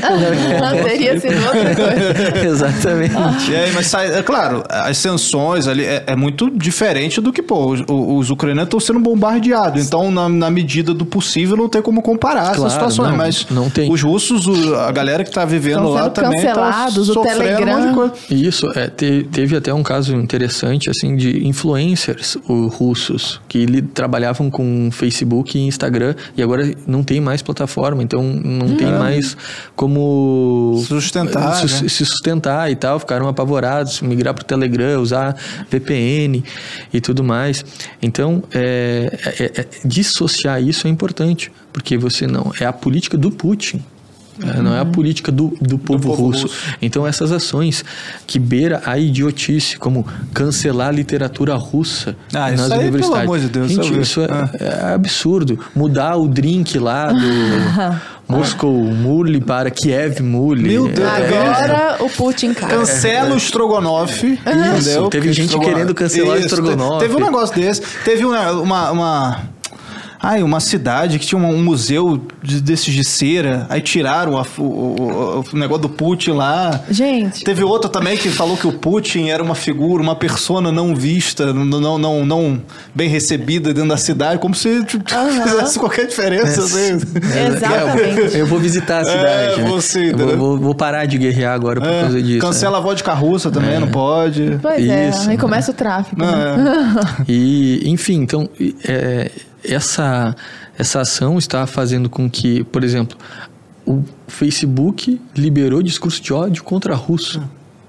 Ah, e você está criando uma, é, um inimigo que não existe. Não, não, não são os russos que são inimigos. É, é o Putin. Você tem que fazer essa dissociação. Da mesma forma, é, a política é a política democrata do John Biden. Não é a política americana, não é a política dos Estados Unidos. Porque daí o pessoal já diz, ah, os Estados Unidos é aquela. é, são os Yankees querendo interferir e tal, não sei o quê. Tem todo aquele. Que, que, que a esquerda toma. Não, não, não é assim. Você tem que pegar as pessoas. e isso, o imperialismo americano, não sei o quê. São as ações né, desses personagens. Então, por muito tempo, sim, um- um- os democratas que são extremamente possuem políticas bélicas e eles é, isso financiado por globalistas também como Jorge Soros e outros lá o grupo Bilderberg Clube de Roma todo esse pessoal aí que o, acredito que o Alexandre Costa no curso dele sobre Do globalismo é, vai explicar todos esses grupos que existem. Isso é- existem esses grupos não é teoria da conspiração isso existe é fato tem documentação. O professor Olavo de Carvalho falava sobre esses grupos indicava as fontes. As biografias desses caras eles gostam de dizer o que eles querem fazer o que eles foram capazes de fazer então, tu pega lá a biografia dos Rock- do, do David Rockefeller, você vai ver lá ele mesmo contando as interferências Eles dele na política mundial. né? Não escondem. Não escondem porque a distância deles e da gente é uma galáxia é, em, em- em termos de poder. Eu só queria fazer um comentário, porque você está entrando nessa área do globalismo, e eu acho que é um assunto que todo mundo também tem curiosidade, eu quero entrar nessa parte do globalismo, mas é só porque você falou dos cancelamentos, aí eu me lembrei, você está falando do cancelamento dos do Dostoiévski, do lance do, do ah, de todas essas besteiras. Até assim, o Pokémon GO lá de não, Cancelaram o Pokémon não GO. Não caça lá. mais Pokémon que na Rússia. Isso, aí agora acaba. Agora a guerra Agora acaba acabou. depois disso. Bandeira branca. Eu me lembro, assim, até recentemente, um jornalista, eu não sei se é do Globo News e tal, o Jorge Pontual, né? Ele até comentou, né, a respeito, porque a gente vê essa questão do Telegram, inclusive, da- a gente fala muito da censura aqui, inclusive aqui na BP e tal, né? A gente falou, a gente fez um doc sobre isso, Donos da Verdade e tal, né? A gente bate um- né, a respeito dessa situação, né? Do que, que é fake news, do que, que não é e tal. E hoje em dia a gente vê o Telegram tentando ser cancelado aqui, né? Aqui no Brasil, sabe? E quando a gente olha lá pra, pra Rússia, né? A gente vê, pô, o Telegram é um, é um app russo, né? Sim. E é, as notícias, principalmente sobre a guerra, o pontual ele comentou isso, né? né? Ele comentando, ele falou, cara, eu não posso ser favorável à censura do app nesse sentido, porque, cara, a única. é, é, Eu sou o correspondente aqui para falar da, da Ucrânia e da Rússia. As únicas informações que chegam são através do Telegram, do Zelensky lá comentando no Telegram dele. Como é que eu posso defender que seja cancelado isso aqui, né? Então é bem interessante quando a gente percebe que, pô, não basta ir lá pro outro lado do mundo aqui, já acontece a- a- essas censuras, essas coisas todas. Eu queria só aproveitar que a gente falou desses cancelamentos e tal, e falando um pouco também da, da literatura russa, do Dostoiévski, e puxar um VT aqui para aquele trecho, que é maravilhoso, né, Lara? Clássico, icônico. Do, do final do Invasão Bolchevique. Vamos rodar na tela aí, por favor, Thiago, bota aí na tela para todo mundo ver.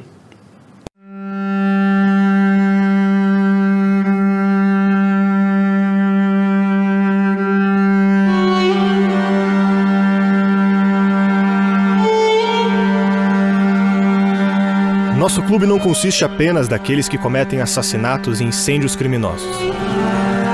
Gente assim só atrapalha. Eu não suporto essa falta de disciplina. Ora, somos vigaristas e não socialistas.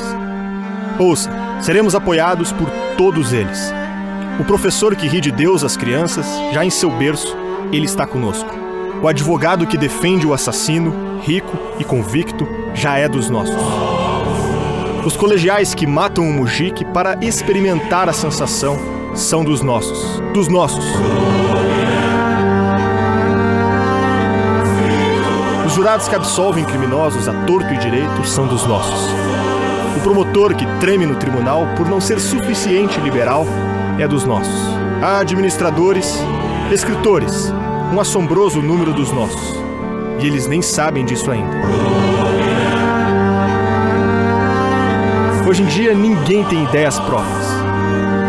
O deus russo foi derrotado pela vodka barata. As camponesas estão bêbadas, as mães estão bêbadas e as igrejas estão vazias. Apenas espere essa geração crescer. Apenas espere que cresçam. Uma ou duas gerações e o crime deixará de ser uma loucura. Mas o bom senso, justamente o bom senso da Rússia, o transformará em dever.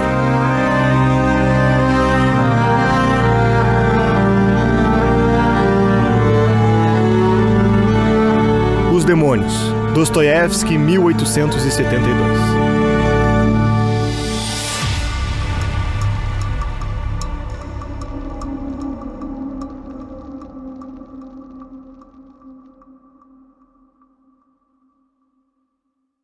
Então, pessoal, esse trecho aí que vocês acabaram de assistir é um trecho do final do Invasão Bolchevique. Mais de 35 mil pessoas já assistiram esse filme na nossa plataforma, né, Lara? E e nós estamos entre essas Entre essas, 35 eu achei pouco, tinha que ser muito mais. Tinha que ser mais. Tinha mas ser vai chegar. E pra ser 350 mais. bilhões. E para chegar a ser mais, você precisa o quê? Se tornar um membro da Brasil Paralelo. E a gente está com uma promoção até o final da semana aí, que se você se tornar membro BP Select, você ganha 15 dias de acesso total. Então, além do streaming com conteúdo infantil, os filmes, as análises, os podcasts, você ganha mais 70 cursos do acesso total, né? Do núcleo, dos clubes da música, Sociedade do Livro, Escola da Família, várias formações aí, a gente já falou aqui para vocês.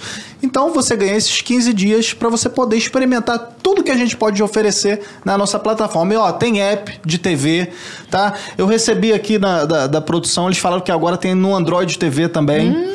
Logo, logo vai ter no Fire Stick, então tem Chromecast, tem em tudo quanto é lugar. É só baixar o app, baixa no seu celular também. Você pode assistir do, do metrô, você pode assistir enquanto você tá no trânsito, né? Só não vai assistir enquanto tá dirigindo, né? Mas você Meu, pode assistir.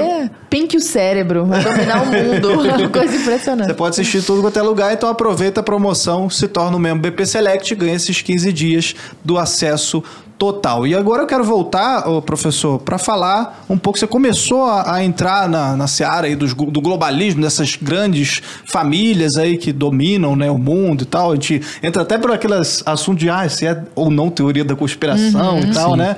E o, o Olavo, inclusive, já falava muito disso, falava do Foro de São Paulo, de todas Exato. essas coisas, né? Que tudo era teoria da conspiração e passou algumas décadas e a gente viu que não Passou era. a ser né? notícia. E É. aí todo mundo começou a É tratar igual, como notícia, se nunca. é igual notícia sobre a pandemia, que antes era teoria da conspiração, passa seis meses, opa, é uma verdade, E né? finge demência ali, Exatamente. continua como se. E aí eu queria te perguntar, porque você tá falando que a Europa toda enfraquecida, ainda mais agora, ah, teve a pandemia, e agora, pô, isso tudo acontecendo, né? Essa crise humanitária toda. Até que ponto isso não é benéfico para essas famílias? Até que ponto isso não é o que essas famílias, sei lá, querem? Onde é que entra os Estados Unidos e ah, os oligarcas russos nisso aí? Até que ponto, sabe? Tudo isso que está acontecendo já não é um desenrolado que eles estão planejando para, sei lá, comprar tudo aí? Ou... Sim, é, é, é, a gente pode ver que é sempre os, é, os globalistas, do- donos dessas grandes por- corporações aí, metacapitalistas, eles se beneficiaram com os comunistas. É, principalmente, por exemplo, quando a Rússia se abriu, quem tinha dinheiro para ir lá e bancar as empresas foram esse pessoal. É, tem né, quem construiu a China foi dinheiro desse pessoal que injetou dentro da economia chinesa É, a, a própria ditadura de Lenin e Stalin foi se sustentou por causa de corporações de Wall Street. Isso não é e aqui a gente tem que fazer um destaque não é Estados Unidos não é eh, política é- são essas corporações que usam dessa ferramenta econômica para expandir os seus domínios. né? Então, você tem os globalistas, que é um eixo eh, militar, ah, perdão, os comunistas têm um eixo militar ali unido eh, China e Rússia e a China hoje ela deixou de- ela já é um polo econômico também e a Rússia é um polo militar ao meu ver hoje economicamente a China já supera os Estados Unidos tá? essa é a minha percepção então para mim ainda não é né assim em termos oficiais. Mas ao meu ver do jeito que está a situação do Ocidente comparada à China a China é hoje a, a maior economia do mundo tá? e, e isso vai se fidelizar daqui pouco tempo. E, e é o que eles querem é o que, é o que a China quer. É, e o- os globalistas eles têm essa, essa ideia econômica de se beneficiar através desses processos de destruição para poder comprar, para poder emprestar dinheiro, porque eles ganham dinheiro com os empréstimos. Então, o FMI é controlado por estes grupos, muitos bancos são controlados por estes grupos. Então, eles ganham dinheiro com os- a, a destruição, com a guerra, com os Financiando país. financiando países e emprestando dinheiro. Então, esse é o benefício que eles tiram disso tudo. E por isso eles motivam é, é, e, e estiveram aí também motivando é, essa, esse confronto. né?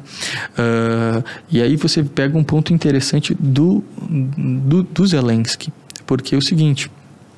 É, como eu falei antes, ao meu ver, não é só imprudência. Tá? A, gente, a gente pode dizer assim, o Zelensky é globalista, está do lado. Não, não temos fontes que é, possam dar total certeza disso.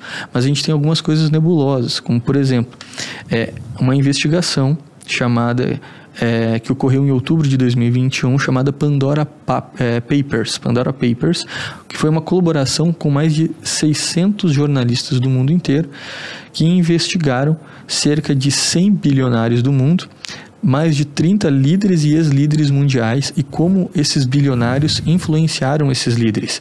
E saiu uma matéria é, no The Guardian falando do Zelensky, que ele possuía a, uh, ligações muito próximas com Igor Kolomoisky, que é a segunda pessoa mais rica da Ucrânia, dono do, da, da TV, dono de 70% da TV 1 mais 1, aonde passou o seriado Servos do Povo, do Zelensky, e esse é próximo do, do Soros, tem proximidade com Soros. E nessa pesquisa, é, nessa investigação, não pesquisa, nessa investigação, é, de acordo com o Washington Post, está aqui, vou abrir aspas aqui, os vazamentos revelaram que Zelensky é, e seus parceiros do show business possuíam várias empresas de offshore, incluindo pelo menos uma que estava envolvida na compra de várias propriedades no centro de Londres. É, e pouco antes da eleição, Zelensky transferiu sua participação em uma das empresas registradas nas Ilhas Virgens Britânicas para associados, que mais tarde se tornou o principal assessor do presidente. Então, fica pontos de interrogações aí nesse meio. Né? E a gente achando que era só um comediante, né? Foi o que então, primeiro começou a surgir. É, eu, eu, essa questão do, de dele ser comediante ou não é, é uma coisa aí, tanto irrelevante, irrelevante uhum. para o processo. Né? Porque é o que aparece em é, todo é, lugar. É, exatamente. Né? Agora, uh, isso não diminui uma ação de virtude, talvez, uhum. dele ter ficado na guerra, mas é o é o, é o mínimo que ele teria que fazer depois de ter motivado tudo isso. Uhum. Mas, ao meu ver, ele está o, o, o, discurso do Zelensky está cada vez mais belicoso. Ele está puxando a, a guerra, puxando a guerra, puxando a guerra. Ah, ele não tem o que fazer. É, alguns podem dizer, diante dessa situação não tem o que ele fazer, né? Ele está sendo invadido e ele precisa ajuda, ele vai perder. Só que isso é uma imprudência geopolítica. É gigantesca, porque se a Polônia entra, por exemplo, aceita entrar, você está levando a guerra para um patamar diferente. Uhum. Já não vai uhum. ser uma guerra local, vai ser uma, uma, guerra de continente e daqui a pouco isso vira uma guerra internacional, se torna uma terceira guerra mundial. Então, o Zelensky vai é, passou agora essas últimas semanas indo em todos os parlamentos da Europa, da, da União Europeia, no parlamento israelense, e ele, como você falou lá, para o parlamento israelense, ele inflamou sempre discursos muito inflamados, muito inflamados, convocando as pessoas como se vocês precisam intervir. É obriga como se fosse obrigação do outro país lutar. Comprar a briga. Comprar a briga dele. Uhum. Exatamente. Então ele comparou o que a Rússia está fazendo com aquilo que os nazistas fizeram com os judeus. Ele comparou o Holocausto com a guerra. E isso foi é, alarmante. O, os parlamentares não acharam isso um absurdo, um exagero. Tanto é que o ministro da comunicação israelense, no seu Twitter, ele disse que esse discurso beira a negação do Holocausto e ainda ele chama atenção que é, o, os ucranianos muitos deles apoiaram o regime nazista durante a, a existência dele. Né? Então, é, isso está lá no Twitter do ministro da comunicação uh, israelense. O, o, em, na Itália ele disse: e se fosse Gênova que fosse atacada, o que vocês fariam? Ata eh, vocês precisam nos ajudar. Ele foi para o povo alemão e disse: essa é a nossa guerra. Kiev é a nova Berlim. É, estão querendo dominar Berlim. O cara e, é copyright, hein? É, é, então, ele é. aí vem a grande questão, né? O, o, ele é um, um, um ator. Uhum. E, o se eu não me engano, o ministro da Defesa dele é roteirista. Olha só. Ah, então, é propaganda, gente. É um storytelling e, mesmo, mesmo, assim, não é uma metáfora, né? Exato. E, e, vai lá em Paris e diz: Ah, Paris foi invadida. Ah, não, fizeram um vídeo. Isso é muito interessante. Isso era um vídeo se a Rússia não tivesse, se, se o, o Ocidente não tivesse intervindo, o que aconteceria com a Europa. Então a Rússia vindo da Alemanha e continuando a tomar toda a Europa. Então eles fizeram um vídeo da Rússia invadindo Paris. Uhum. É, e disse, ó, e ele foi lá pro, no discurso para os parlamentares. É isso que vai acontecer. É, é, olha só, se fosse você, se coloquem no nosso lugar, venha para a guerra, venha para a guerra. Tá, é, é um discurso desesperado, é um discurso é, tipo, não tem o que ele fazer, mas isso, geopo, vamos analisar geopoliticamente, isso é extremamente imprudente. É. Mas a França entrar na guerra, a França é uma, uma, uma potência nuclear, então a Rússia ia aceitar? Sim, é, complicado. Né? Não, não, não dá, infelizmente, não tem. É, se isso chegou a ocorrer, nós vamos sofrer ainda mais. É, E uma terceira guerra mundial seria péssima para o mundo inteiro. Para o mundo inteiro. Ainda mais numa situação onde você é, que tem interesses de ambos os lados e quem é o bom desse, dessa história? Quem é o ruim? Né? Tá difícil de, de, de, de, de demarcar isso. Claro, o, o Putin é um invasor, ele começou essa guerra, apesar dele dizer que não é invasão, como é que ele usa o, É, o termo? É, ocupação o- de território. Não, não, é não, ocupação, não. ocupação não é mobilização É, militar. operação operação militar. militar. Operação. São operações militares, né? Que nem a gente É comentou. tipo a galerinha do, do MTST que não usa. É, é ocupação. É ocupação, não é Exatamente. invasão, né? Exato, tá ali, tá dominando. Serei cancelado agora por esse micro trecho dentro de duas horas de podcast. Serei cancelado. Mas eu vou fazer a piada. Claro que eu vou fazer a piada. Porque eu não vou perder a chance. Então, o, o, o, o Putin ali é, é o, um, um inimigo, mas isso não transforma o Zelensky num, num personagem heróico. É, não tem é a questão. inocentes aí nessa Exa- história. É, Ah. é, é, por isso que tá, é extremamente imparcial. É, é, a situação, ao meu ver, mais correta seria im- imparcial ser pró-povo ucraniano. Nem dizia o Morgenstern na primeira live aqui, eu sou pró-povo ucraniano, não sou pró-Zelensky, sou pró-povo ucraniano. Sou, porque esse é o, o- a situação mais correta. Buscar o fim da guerra, né? Tentar buscar o fim da guerra, um acordo de paz. Ah, mas como? Não tem como saber o que vai acontecer. A gente não, não prevê a ação. Agora, uma coisa é certa. Se um país chega a intervir economicamente, eh, perdão, militarmente, eles já estão entregando armas, já estão entregando ali auxílio com rações, com medicação, tudo para os soldados ucranianos. Isso já está acontecendo, financiando, dando dinheiro para a Ucrânia comprar arma e tal, não sei o que. Agora, o ah, povo ucraniano, é, o, o, o povo ucraniano, o povo é, europeu, uma nação europeia, uma, um país, diz assim: nós vamos enviar soldados, nós vamos entrar na guerra.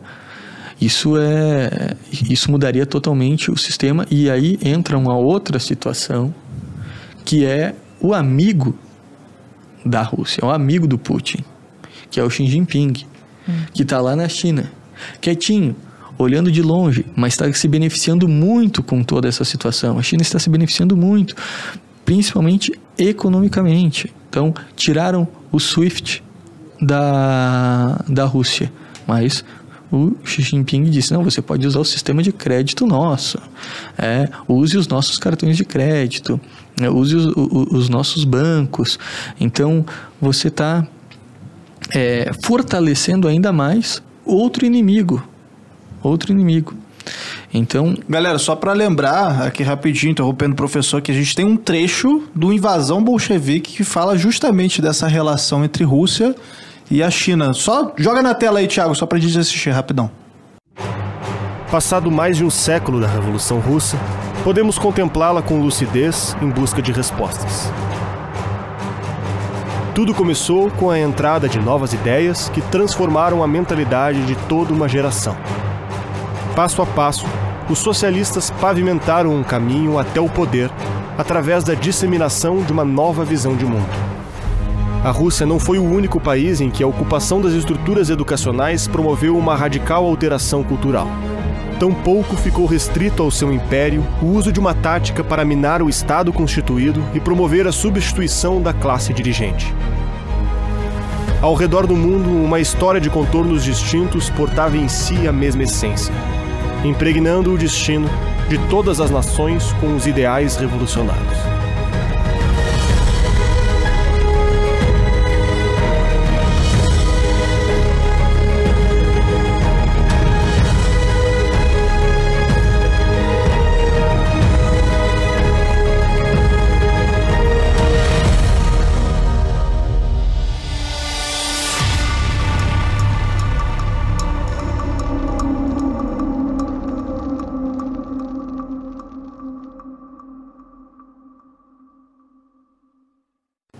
Bom, vocês assistiram esse trecho aí bem interessante, o Invasão Bolchevique está disponível na nossa plataforma. Primeiro filme que a gente lança exclusivo para membros.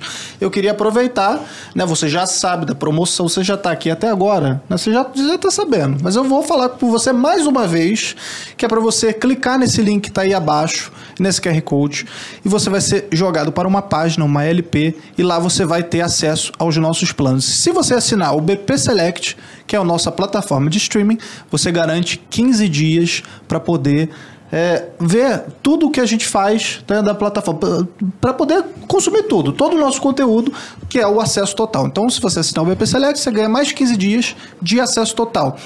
E é importante falar, ah, pessoal, que vocês têm até 7 dias para poder testar tudo. É isso aí, produção? Só, só confirma aqui comigo.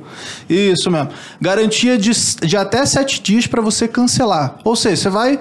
Você não gostou, não tem nenhum problema. É só você mandar um e-mail para a gente. A gente não vai perguntar, não vai querer saber por que, que você não gostou. É, a gente simplesmente devolve o seu dinheiro e você, né? Esses milionários, 19 reais. 19 reais. Se não gostou, é só mandar um e-mail pra gente que a gente devolve integralmente o seu dinheiro. Mas essa é a garantia que a Brasil Paralelo dá para você poder consumir o nosso conteúdo. Então, assinando o BP Select agora, 19 reais, que é menos do que um Big Mac, que nem na Rússia tem mais. entendeu? Que é, você garante. Ué, por que eu não posso fazer agora? Piada não, tá... pode fazer. A piada é toda sua. Imagina se o carioca vai perder. e aí você já garante também 15 dias de acesso total com esses 7 dias de garantia. Beleza? Beleza. E eu sei que a gente estava conversando aqui, você queria fazer uma pergunta que já era minha também. Eu vou deixar para você fazer. Tá bom, valeu. Então, tá bom. Mas antes de fazer a pergunta, professor, eu gostaria de saber se você quer fechar aquele, o seu raciocínio anterior. Há mais algo que o senhor queira falar a respeito é, daquilo? É, essa, essa é a situação, né? Então, então é uma há muitas é, variáveis. variáveis há, há um poder oculto uhum. por detrás disso. Há é, empresas é, interessadas né, em toda essa situação que está ocorrendo hoje na Ucrânia. Né? Uhum. Eu queria só te agradecer porque você pediu para ele concluir, porque na minha cabeça que eu nem, eu nem imaginei também de pedir para ele concluir, a galera já deve estar tá me xingando, falando, porra, tá interrompendo no meio do raciocínio, entendeu? Meio Faustão, da, né? Da, da, da, live da semana passada foi a mesma coisa, ah, mas não deixa ele falar, não sei o que, vai, mas eu tenho que vender, meu. Entendeu? Eu tenho que falar da promoção, porque se você não assinasse na semana passada, você não garantiria a caneca, por exemplo, entendeu? Exato. O Arthur é a origem. Entendeu? Ele vai fazendo Eu vim do marketing, um então marketing me deixa eu fazer meu trabalho. Dentro do marketing, me deixa, né? Não, é. Arthurzinho, você tá certinho. Vamos lá. Professor, é, nesses últimos dias, nós vimos muito e muito, assim, em, em todos os noticiários do mundo inteiro, falando a respeito da consagração da Rússia e da Ucrânia feita pelo Papa Francisco. Uhum. E aí, uma frase que, pelo menos eu ouvi em todos os lugares, era uhum. é, uma frase que foi dita pela, numa das aparições, acho que de Nossa Senhora, falando que a Rússia espalhará seus erros pelo mundo, né? Então essa frase solta apareceu em inúmeros stories, em patrocinados para mim, etc e tal. E aí agora nós sabemos que houve essa consagração. Eu gostaria de que você, por favor, explicasse para nós até porque o senhor estuda. Nossa, que horrível chamá-lo de senhor, né? Até porque você estuda muito. É, teologia ligada à história, né? Uhum. Bastante. Essa é uma área que o interessa bastante.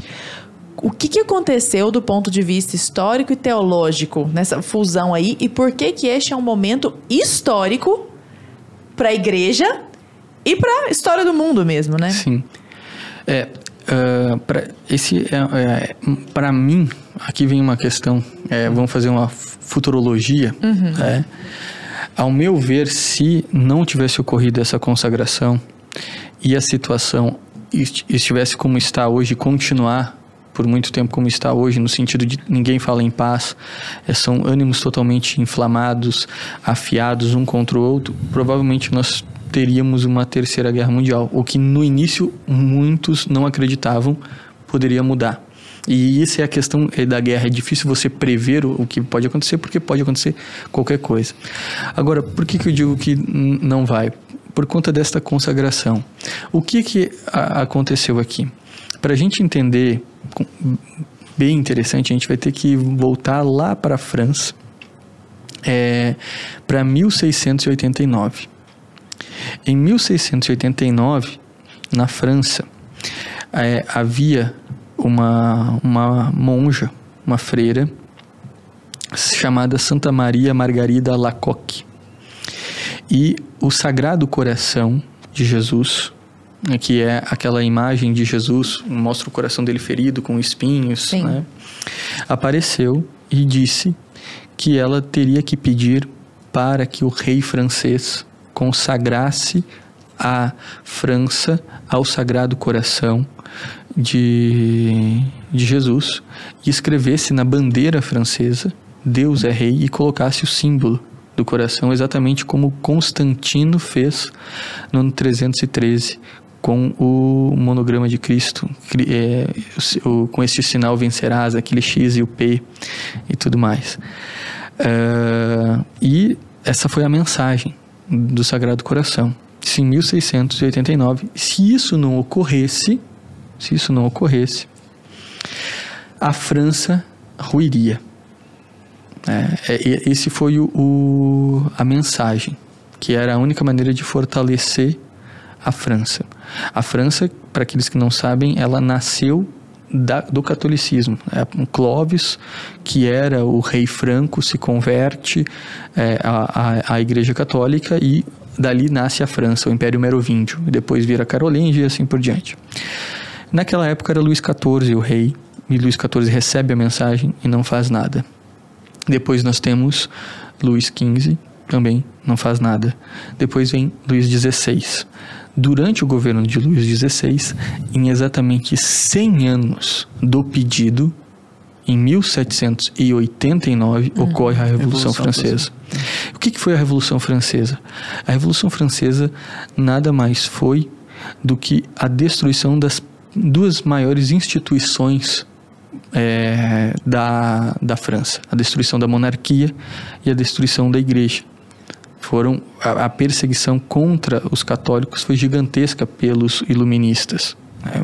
Foram milhares de mortos, é, freiras, até tem um filme, uhum. né, que é o Diário das Carmelitas, está lá no Inclusive Brasil tá Select. Tá, não, o BP Select, é, sim. Né, então, uh, o filme é muito interessante. Ali fala sobre o martírio né, num grupo de freiras de um mosteiro que não tinha é, nenhum mal. Elas foram mortas porque elas ficaram caladas. Né?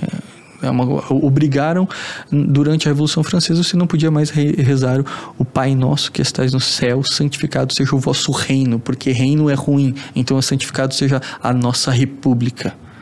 É, é uma coisa de louco. Pira, né? É.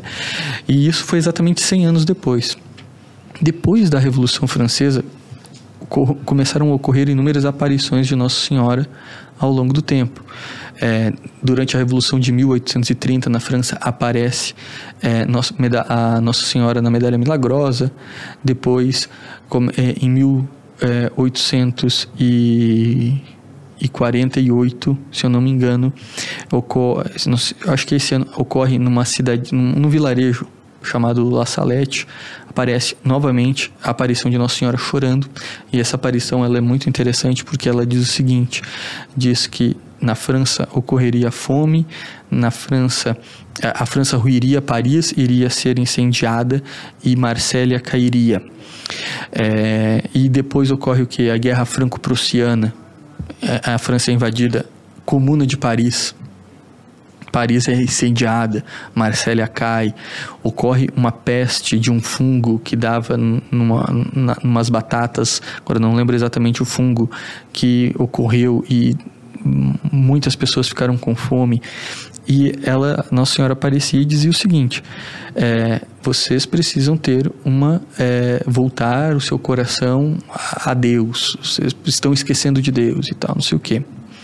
E assim foi ao longo do tempo. Estou passando aqui sim, o, sim. O, uhum. o, tempo, mas são. Se, se, o pessoal depois quiser ver bem certinho, no meu Instagram tem uma, uma sequência chamada Aparições nos Destaques, oh, onde eu vou colocando uhum. todas as frases e os eventos históricos que aconteceram é, ao decorrer. E aí vem um, uma, uma, algo muito interessante. Em 1917, em Fátima, uma cidade de Portugal, aparece nossa Senhora novamente para três pastorinhos, Jacinta, Francisco e Lúcia. É, em 13 de maio de 1917. Vão ocorrer ali No ano da Revolução. Exatamente, no ano da Revolução. Vão ocorrer aparições mensais, do dia 13 de maio até o dia 13 de outubro. Tem uma aparição em 13 de junho, maio, junho, é, onde Nossa Senhora vai preparando eles, porque ela di- estava dizendo que teria uma grande mensagem para eles. Ela disse para que nesses meses de maio a julho ficassem fazendo jejum, oração, penitência pela alma dos pecadores e tudo mais. Em julho, Nossa Senhora aparece e dá então três mensagens aos três pastorinhos que são foram é, foi uma mensagem inteira mas que foi dividida em três partes que depois foi chamado os três segredos de Fátima né, os três segredos das aparições de Fátima. O primeiro era uma imagem. Nossa Senhora sempre mostrou a imagem para os pastorinhos e explicou para eles e eles escreveram é, é, tudo isso. A primeira imagem foi do inferno que é a imagem de almas, aonde do coração dela brotava um fogo que dava um mar. E Nossa Senhora dizia que se o povo não se convertesse, eh, ocorreria grandes catástrofes no mundo e a, a maior catástrofe do mundo seria as almas que iriam para o inferno. É, e essa foi a primeira mensagem. Depois, a segunda, a Nossa Senhora mostrou um anjo com uma espada de fogo que indicava, direcionava para o mundo e essa, esse fogo iria atacar o mundo, mas ela entrava e estendia sua mão e protegia o mundo desse fogo. Então ali era o anjo da justiça, que o tempo do, da humanidade estava chegando ao fim e que a Rússia, daí ali ela vai falar, né, que a Rússia iria espalhar os seus males e a única maneira de trazer paz ao mundo seria com a Rússia sendo consagrada ao seu imaculado coração. E ela já adiantou que isso seria ocorreria eh, de maneira tarde, mas ela promete que o dogma de fé não vai passar de eh, não vai sair de Portugal, a fé não vai desaparecer em Portugal. Eh, e daí aqui no próprio documento dado pelo Vaticano dos anos 2000 é uma coisa muito interessante que poucas pessoas percebem que está assim. E o dogma de fé se preservará em Portugal, vírgula, etc. O que, que significa o etc? Que continua a mensagem e que não foi revelado ainda. Nós não, não sabemos o que, que é essa esse, esse trecho, né?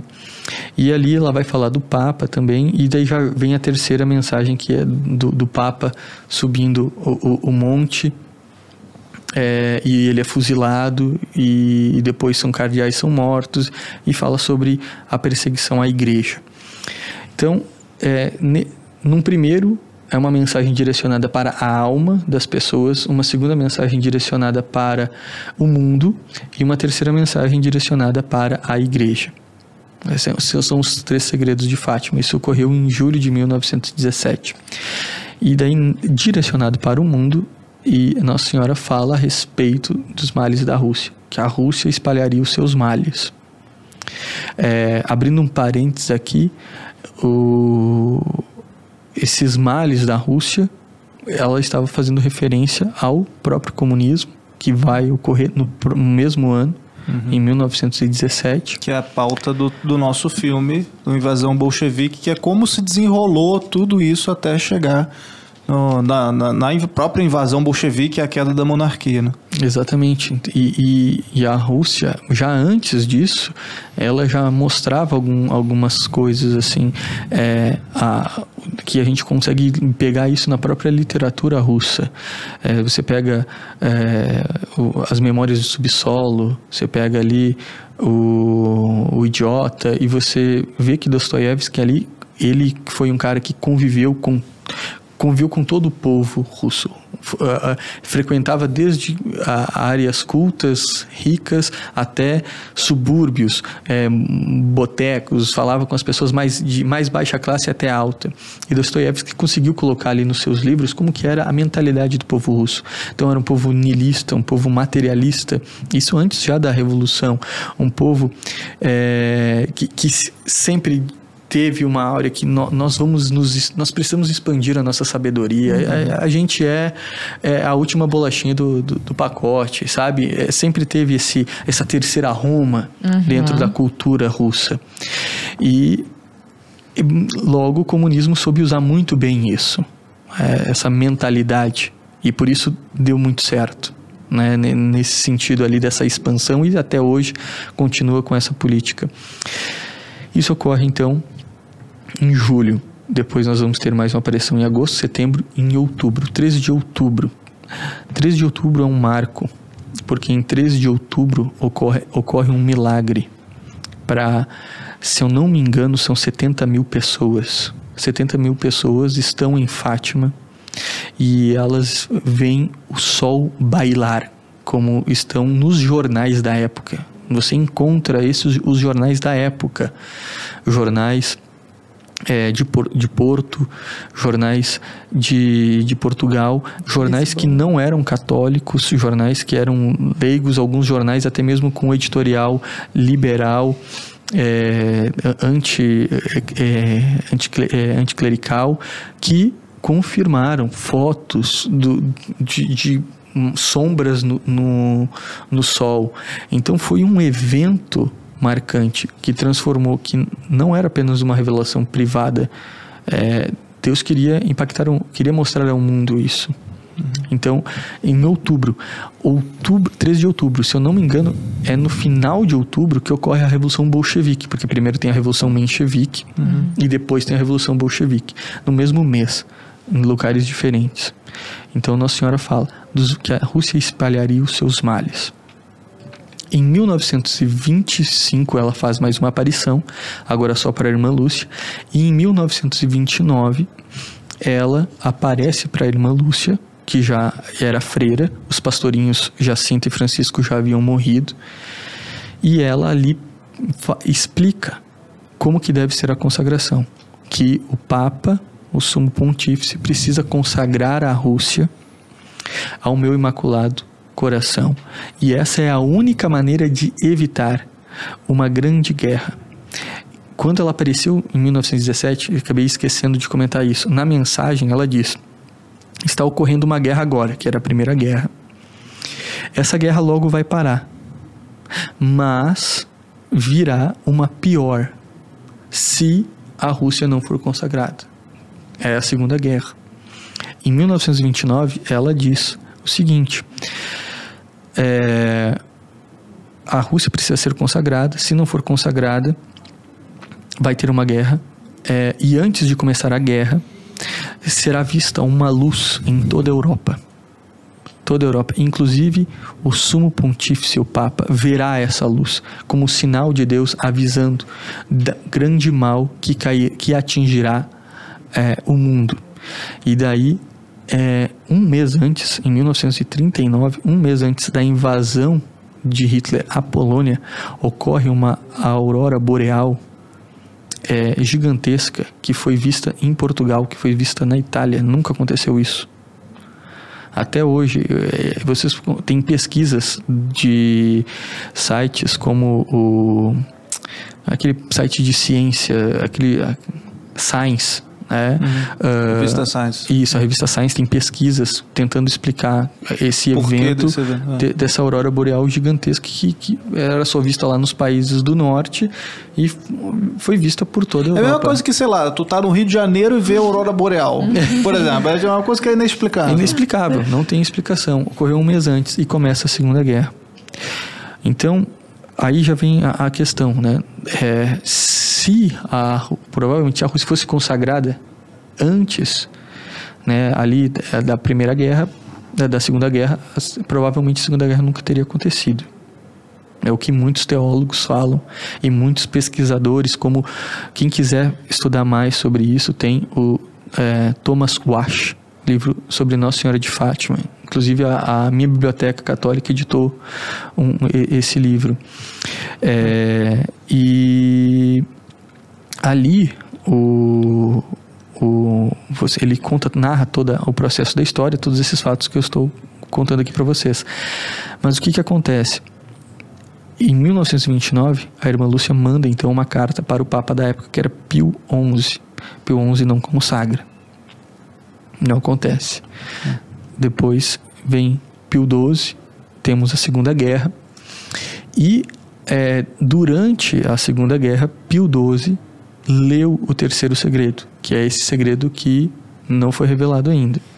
Ele leu esse terceiro segredo e, ao ler esse terceiro segredo, ele decide consagrar a Rússia. E ele faz uma primeira consagração pela Rádio Vaticana, e que, que ele sempre ficou. Pio XII é uma das, uma das maiores desinformações russas foi defender que Pio XII era o Papa de Hitler. É, isso está no próprio livro Desinformação. Foi, foi usado, foi o primeiro protótipo do projeto Desinformação da KGB foi usar a personalidade de Pio XII, porque ele lutou diretamente contra o fascismo. Então eles disseram assim: se a gente fizer esse cara aqui ser taxado de nazista, de, nazista? Ah. de fascista, é, a gente vai, vai conseguir, pode expandir isso aqui para outros lugares. Enfim, ele. Ah, mas ele consagrou, porque eu ia te perguntar a Isso. respeito do João Paulo II, porque até onde eu sei, eu não sabia do, do Pio XII, tá? Eu... É, ocorreram, se eu não me engano, foram três consagrações. Ah, então até já... essa aqui. Tá. Só que elas nunca ocorreram da maneira que Nossa Senhora pediu. Em que sentido? Primeiro, a, a, a, consagração ela precisa ser realizada, o Papa precisa convocar os bispos do mundo inteiro. Nossa Senhora pediu: o Papa e os bispos do mundo consagrem a Rússia ao Imaculado Coração. Então Pio XII pegou e consagrou a Rússia, mas sem convocar os bispos. Sim. Então, mas ele consagrou a Rússia. Ele falou explicitamente falou, da Rússia. Falou tá. explicitamente a Rússia, mas não convocou os bispos. Depois, ele fez mais uma. É, acho que já era 1942. Fez em 39, depois fez em 42, se eu não me engano. É. E em 42, ele convoca todos os bispos mas é, ele não cita a, a Rússia. A Rússia. É uma, não lembro agora exatamente o, o, o que foi, mas também não ocorreu. Mas, por mais que não tenha sido exatamente daquele jeito, uma graça sempre acontece. A, a Segunda Guerra acabou. Enfim, mas a Rússia continuou espalhando seus males. E aí, a Segunda é, Guerra acabou e a queda é, da União Soviética também. Uhum. Não, mas antes da, da, Guerra da Fria, né? começa ah, a Guerra não, Fria. não, tô, tô, tô. É, ah. começa a Guerra Fria. Sim, sim. Década de 60, Revolução Sexual, uh, toda a política é, de expansão da ideologia russa, gramichismo. A, a Rússia não parou de espalhar seus males. Sim. Em 1981, o Papa João Paulo II sofreu um atentado, exatamente no mesmo ano que o, o Hegel. O Hegel. O, o Reagan. O, o Reagan. É, confundiu os dois. O Reagan e o Papa João Paulo II eram duas frentes gigantescas lutando contra o, o comunismo. Inclusive, quem quiser saber mais sobre isso, só fazer um merchan aqui, uhum. tem uma live no meu canal do YouTube, Edmilson Cruz, que fiz com a Ana Paula do vôlei. Uhum. Onde a gente fala que é sobre. do Reagan. Né? Exatamente. Né? E ela é. E pai, aqui, o pai dela é muito devoto de São João Paulo II. Era, que né? E, e, ela, e, a gente fez a live ali falando da ação geopolítica dos dois para a derrubada do, da queda do muro. Uhum. E, e João Paulo II ele só foi ser livre. Olha só, gente, ele só foi ser livre só conquistou a liberdade dele quando ele virou papa. Porque ele viveu no regime nazista e depois ele viveu no regime comunista. Então ele sabia bem o que era o comunismo. Sim. E aí, ele, no seu pontificado, ele vai apoiar de toda maneira a queda da União Soviética, vai fazer de tudo para isso. E, e aí ele vai e consagra. Só que daí, olha só, em 1981, ele sofre um atentado por um agente da KGB dá um tiro nele. Essa foto Sim. é clássica, Sim. né? Tá assim, marcou a época. E o que muitos acreditam é que depois disso ele tenha lido o terceiro segredo e então em 80 ele já decide. Logo depois ele já decide em consagrar a Rússia. Só que isso vai sendo postergado e em 1984 ele realiza a consagração. Faz tudo exatamente como Nossa Senhora solicitou. Só que já estava pronto para falar Rússia antes, um pouco antes do ato da consagração. Segundo, é, alguns é, historiadores que, que, que, falam a respeito de Fátima e tudo mais, é, ele teria recebido uma ligação de diplomatas dizendo ah não consagra não fala a Rússia porque isso pode atrapalhar, atrapalhar nas negociações ou, ou a gente vai estar tá fazendo tudo para que o muro caia o muro de Berlim caia não sei o que e tal não cite o nome não da cite Rússia. o nome daí ele fala povos e nações fazendo referência à Rússia mas de maneira é, subjetiva, não foi Velada, assim, é, né? não foi explícita. Nossa Senhora pediu Aquela de que não maneira deve ser nomeada. explícita. É. E ali João Paulo II fez a consagração. E logo depois, isso foi em 84, logo depois em 86 tem Chernobyl e 89 cai o 89 90 ocorre o processo de fim da União Soviética. E muitos defendem, daí de, se divide dentro da Igreja Católica duas visões. Aqueles que dizem, não, a consagração foi feita porque, olha, a- caiu A União a, Soviética. a União Soviética. E outros dizem, não, mas por mais que tenha caído, ocorreu uma graça, mas ela não foi totalmente, ela foi parcial. Não foi da maneira que Não, deveria é, ser. porque Ah. precisava ser mencionada a Rússia, porque Nossa Senhora fala da conversão da Rússia, que a Rússia se converterá. E Isso é muito impactante. Consagre a Rússia uma Imaculado Coração, a Rússia se converterá e vocês terão um tempo de, paz. Ah. E por fim, meu Imaculado Coração triunfará. Essa é a promessa. Consagrar a Rússia, essa é a promessa. Entendeu?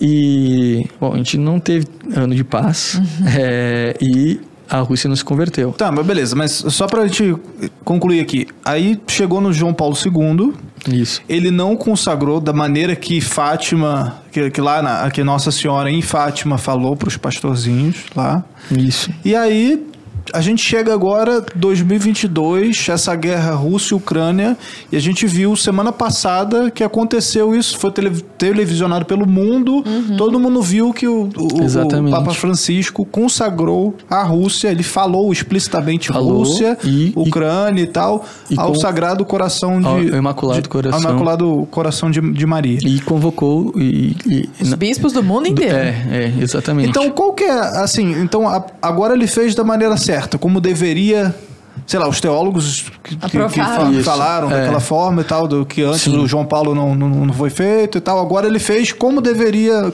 Sim, se- ser feito. da, foi de todas as consagrações que teve, foi a, a que mais seguiu o pedido de Nossa Senhora, sem dúvidas nenhuma.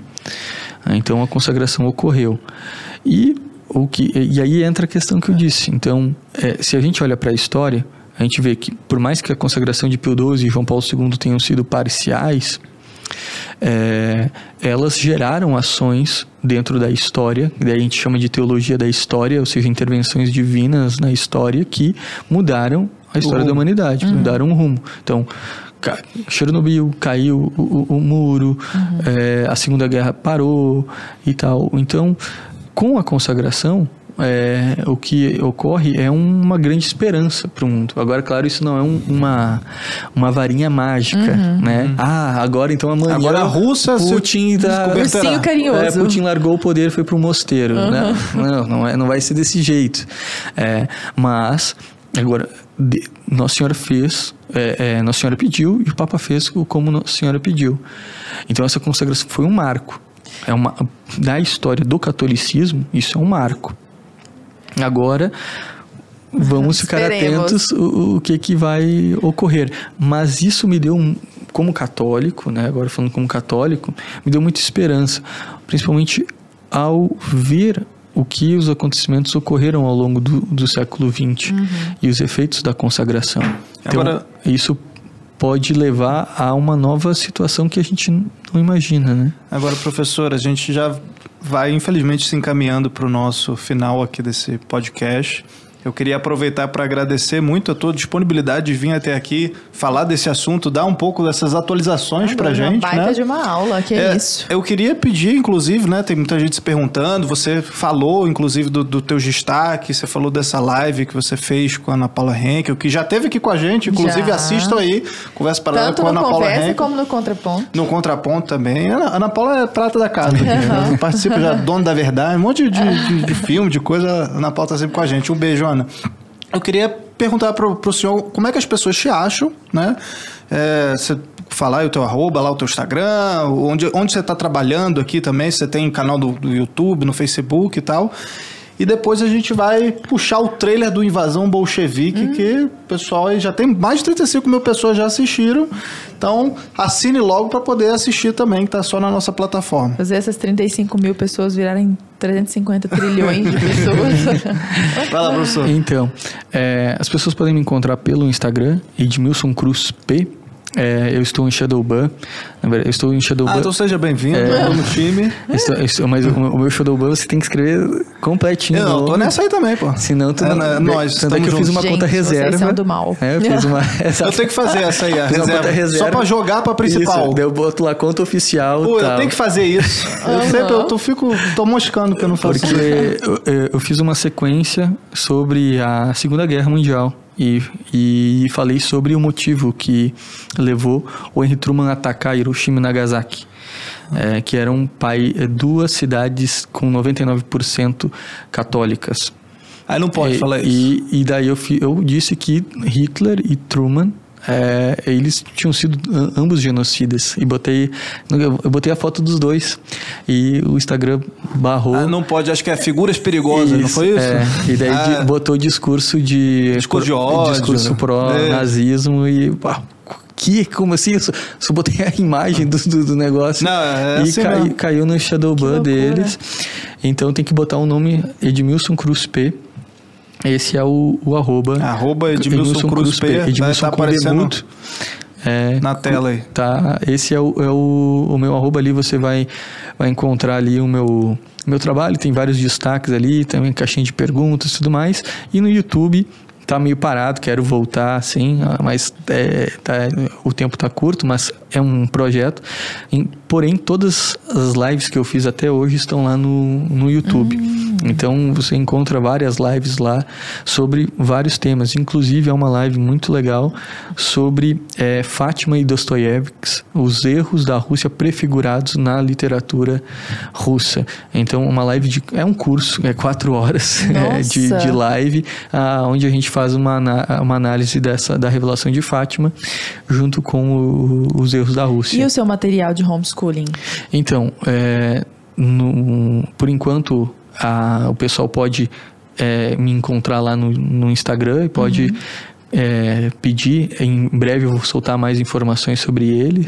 Mas o, o projeto é o quê? Eu fiz um curso né, para pais homeschoolers e que também tem, fazem o after school, que é aquele depois da escola, que Certo. a maioria, infelizmente, não consegue tirar seus filhos da escola e, porém, sabe que o ensino de história é totalmente ideologizado, né? A ideologia sim. tomou a, a escola. Até tem uma conversa paralela que eu vi que vocês fizeram sobre isso, né? Doutrinação nas escolas com a Isso. Karen Nery e com a Isabela Ruth. É, Ficou muito eu, bom eu, isso. eu, assi- eu- eu assisti esse, Ah, essa conversa.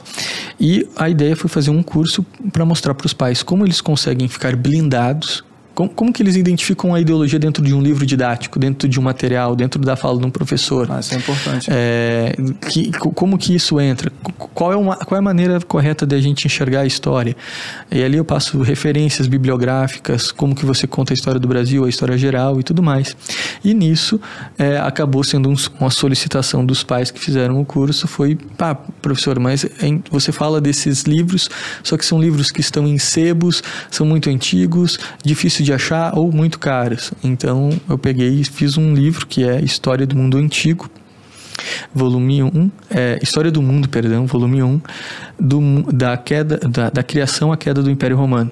É, é um livro é, sobre, ali contando esse, esse processo histórico, assim, das civilizações do mundo antigo, é, sem é, nenhum, nenhuma ideologização que o pessoal pega lá e, e, e bota toda a história como guerra de classe e tudo mais. Então a gente faz uma Só contando os fatos. Históricos. dos fatos, faz uma narração da história bíblica, que é uma fonte é, sobre o povo hebreu que não pode ser relativizada. Ah, aquilo ali é apenas religioso, então não dá bola. Não, tem informações históricas ali importantes, interessantes. Então, é nesse âmbito aí também que eu a- ajudo, tento ajudar aí os pais e, Muito interessante, né, Lara? Edmilson com D mudo, né? Isso. Beleza. Então, professor, muito obrigado pela sua participação. E antes da gente encerrar, vamos rodar aí o VT, né? O, o, o clipe, o trailer do nosso Invasão Bolchevique.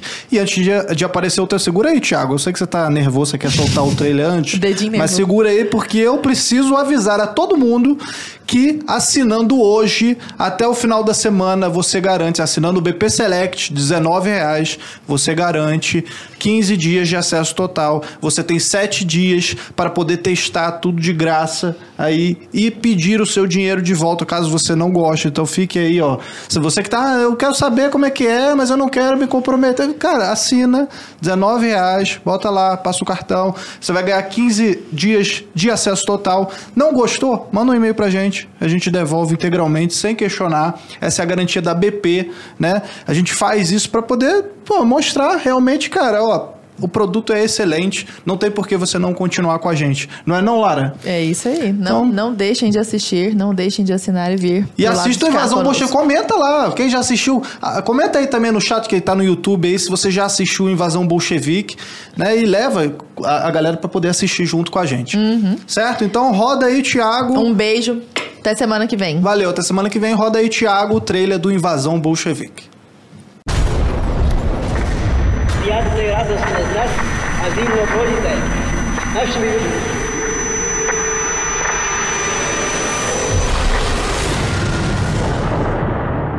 a Rússia, tomada como espaço geográfico, era predominantemente um, um- um espaço agrário. Não tinha nada que pudesse questionar o rei russo. Era o que ele queria fazer e ponto final. O Lenin vai pegar os livros do irmão. e Ele vai se interessar por direito e vai encontrar o Manifesto Comunista e o Capital. Советская власть неминуема, неизбежна и в недалеком будущем победить во всем мире. Lenin, Trotsky e Stalin formaram a cúpula do movimento revolucionário. Juntos, traçaram ações que permitiram o êxito do programa socialista. E agora os sovietes, que são sindicatos das fábricas, começam a usar o turno noturno das fábricas para fabricar armas. se nós nos dividirmos em dois partidos e dermos a ideia de que somos inimigos, mas trabalharmos juntos,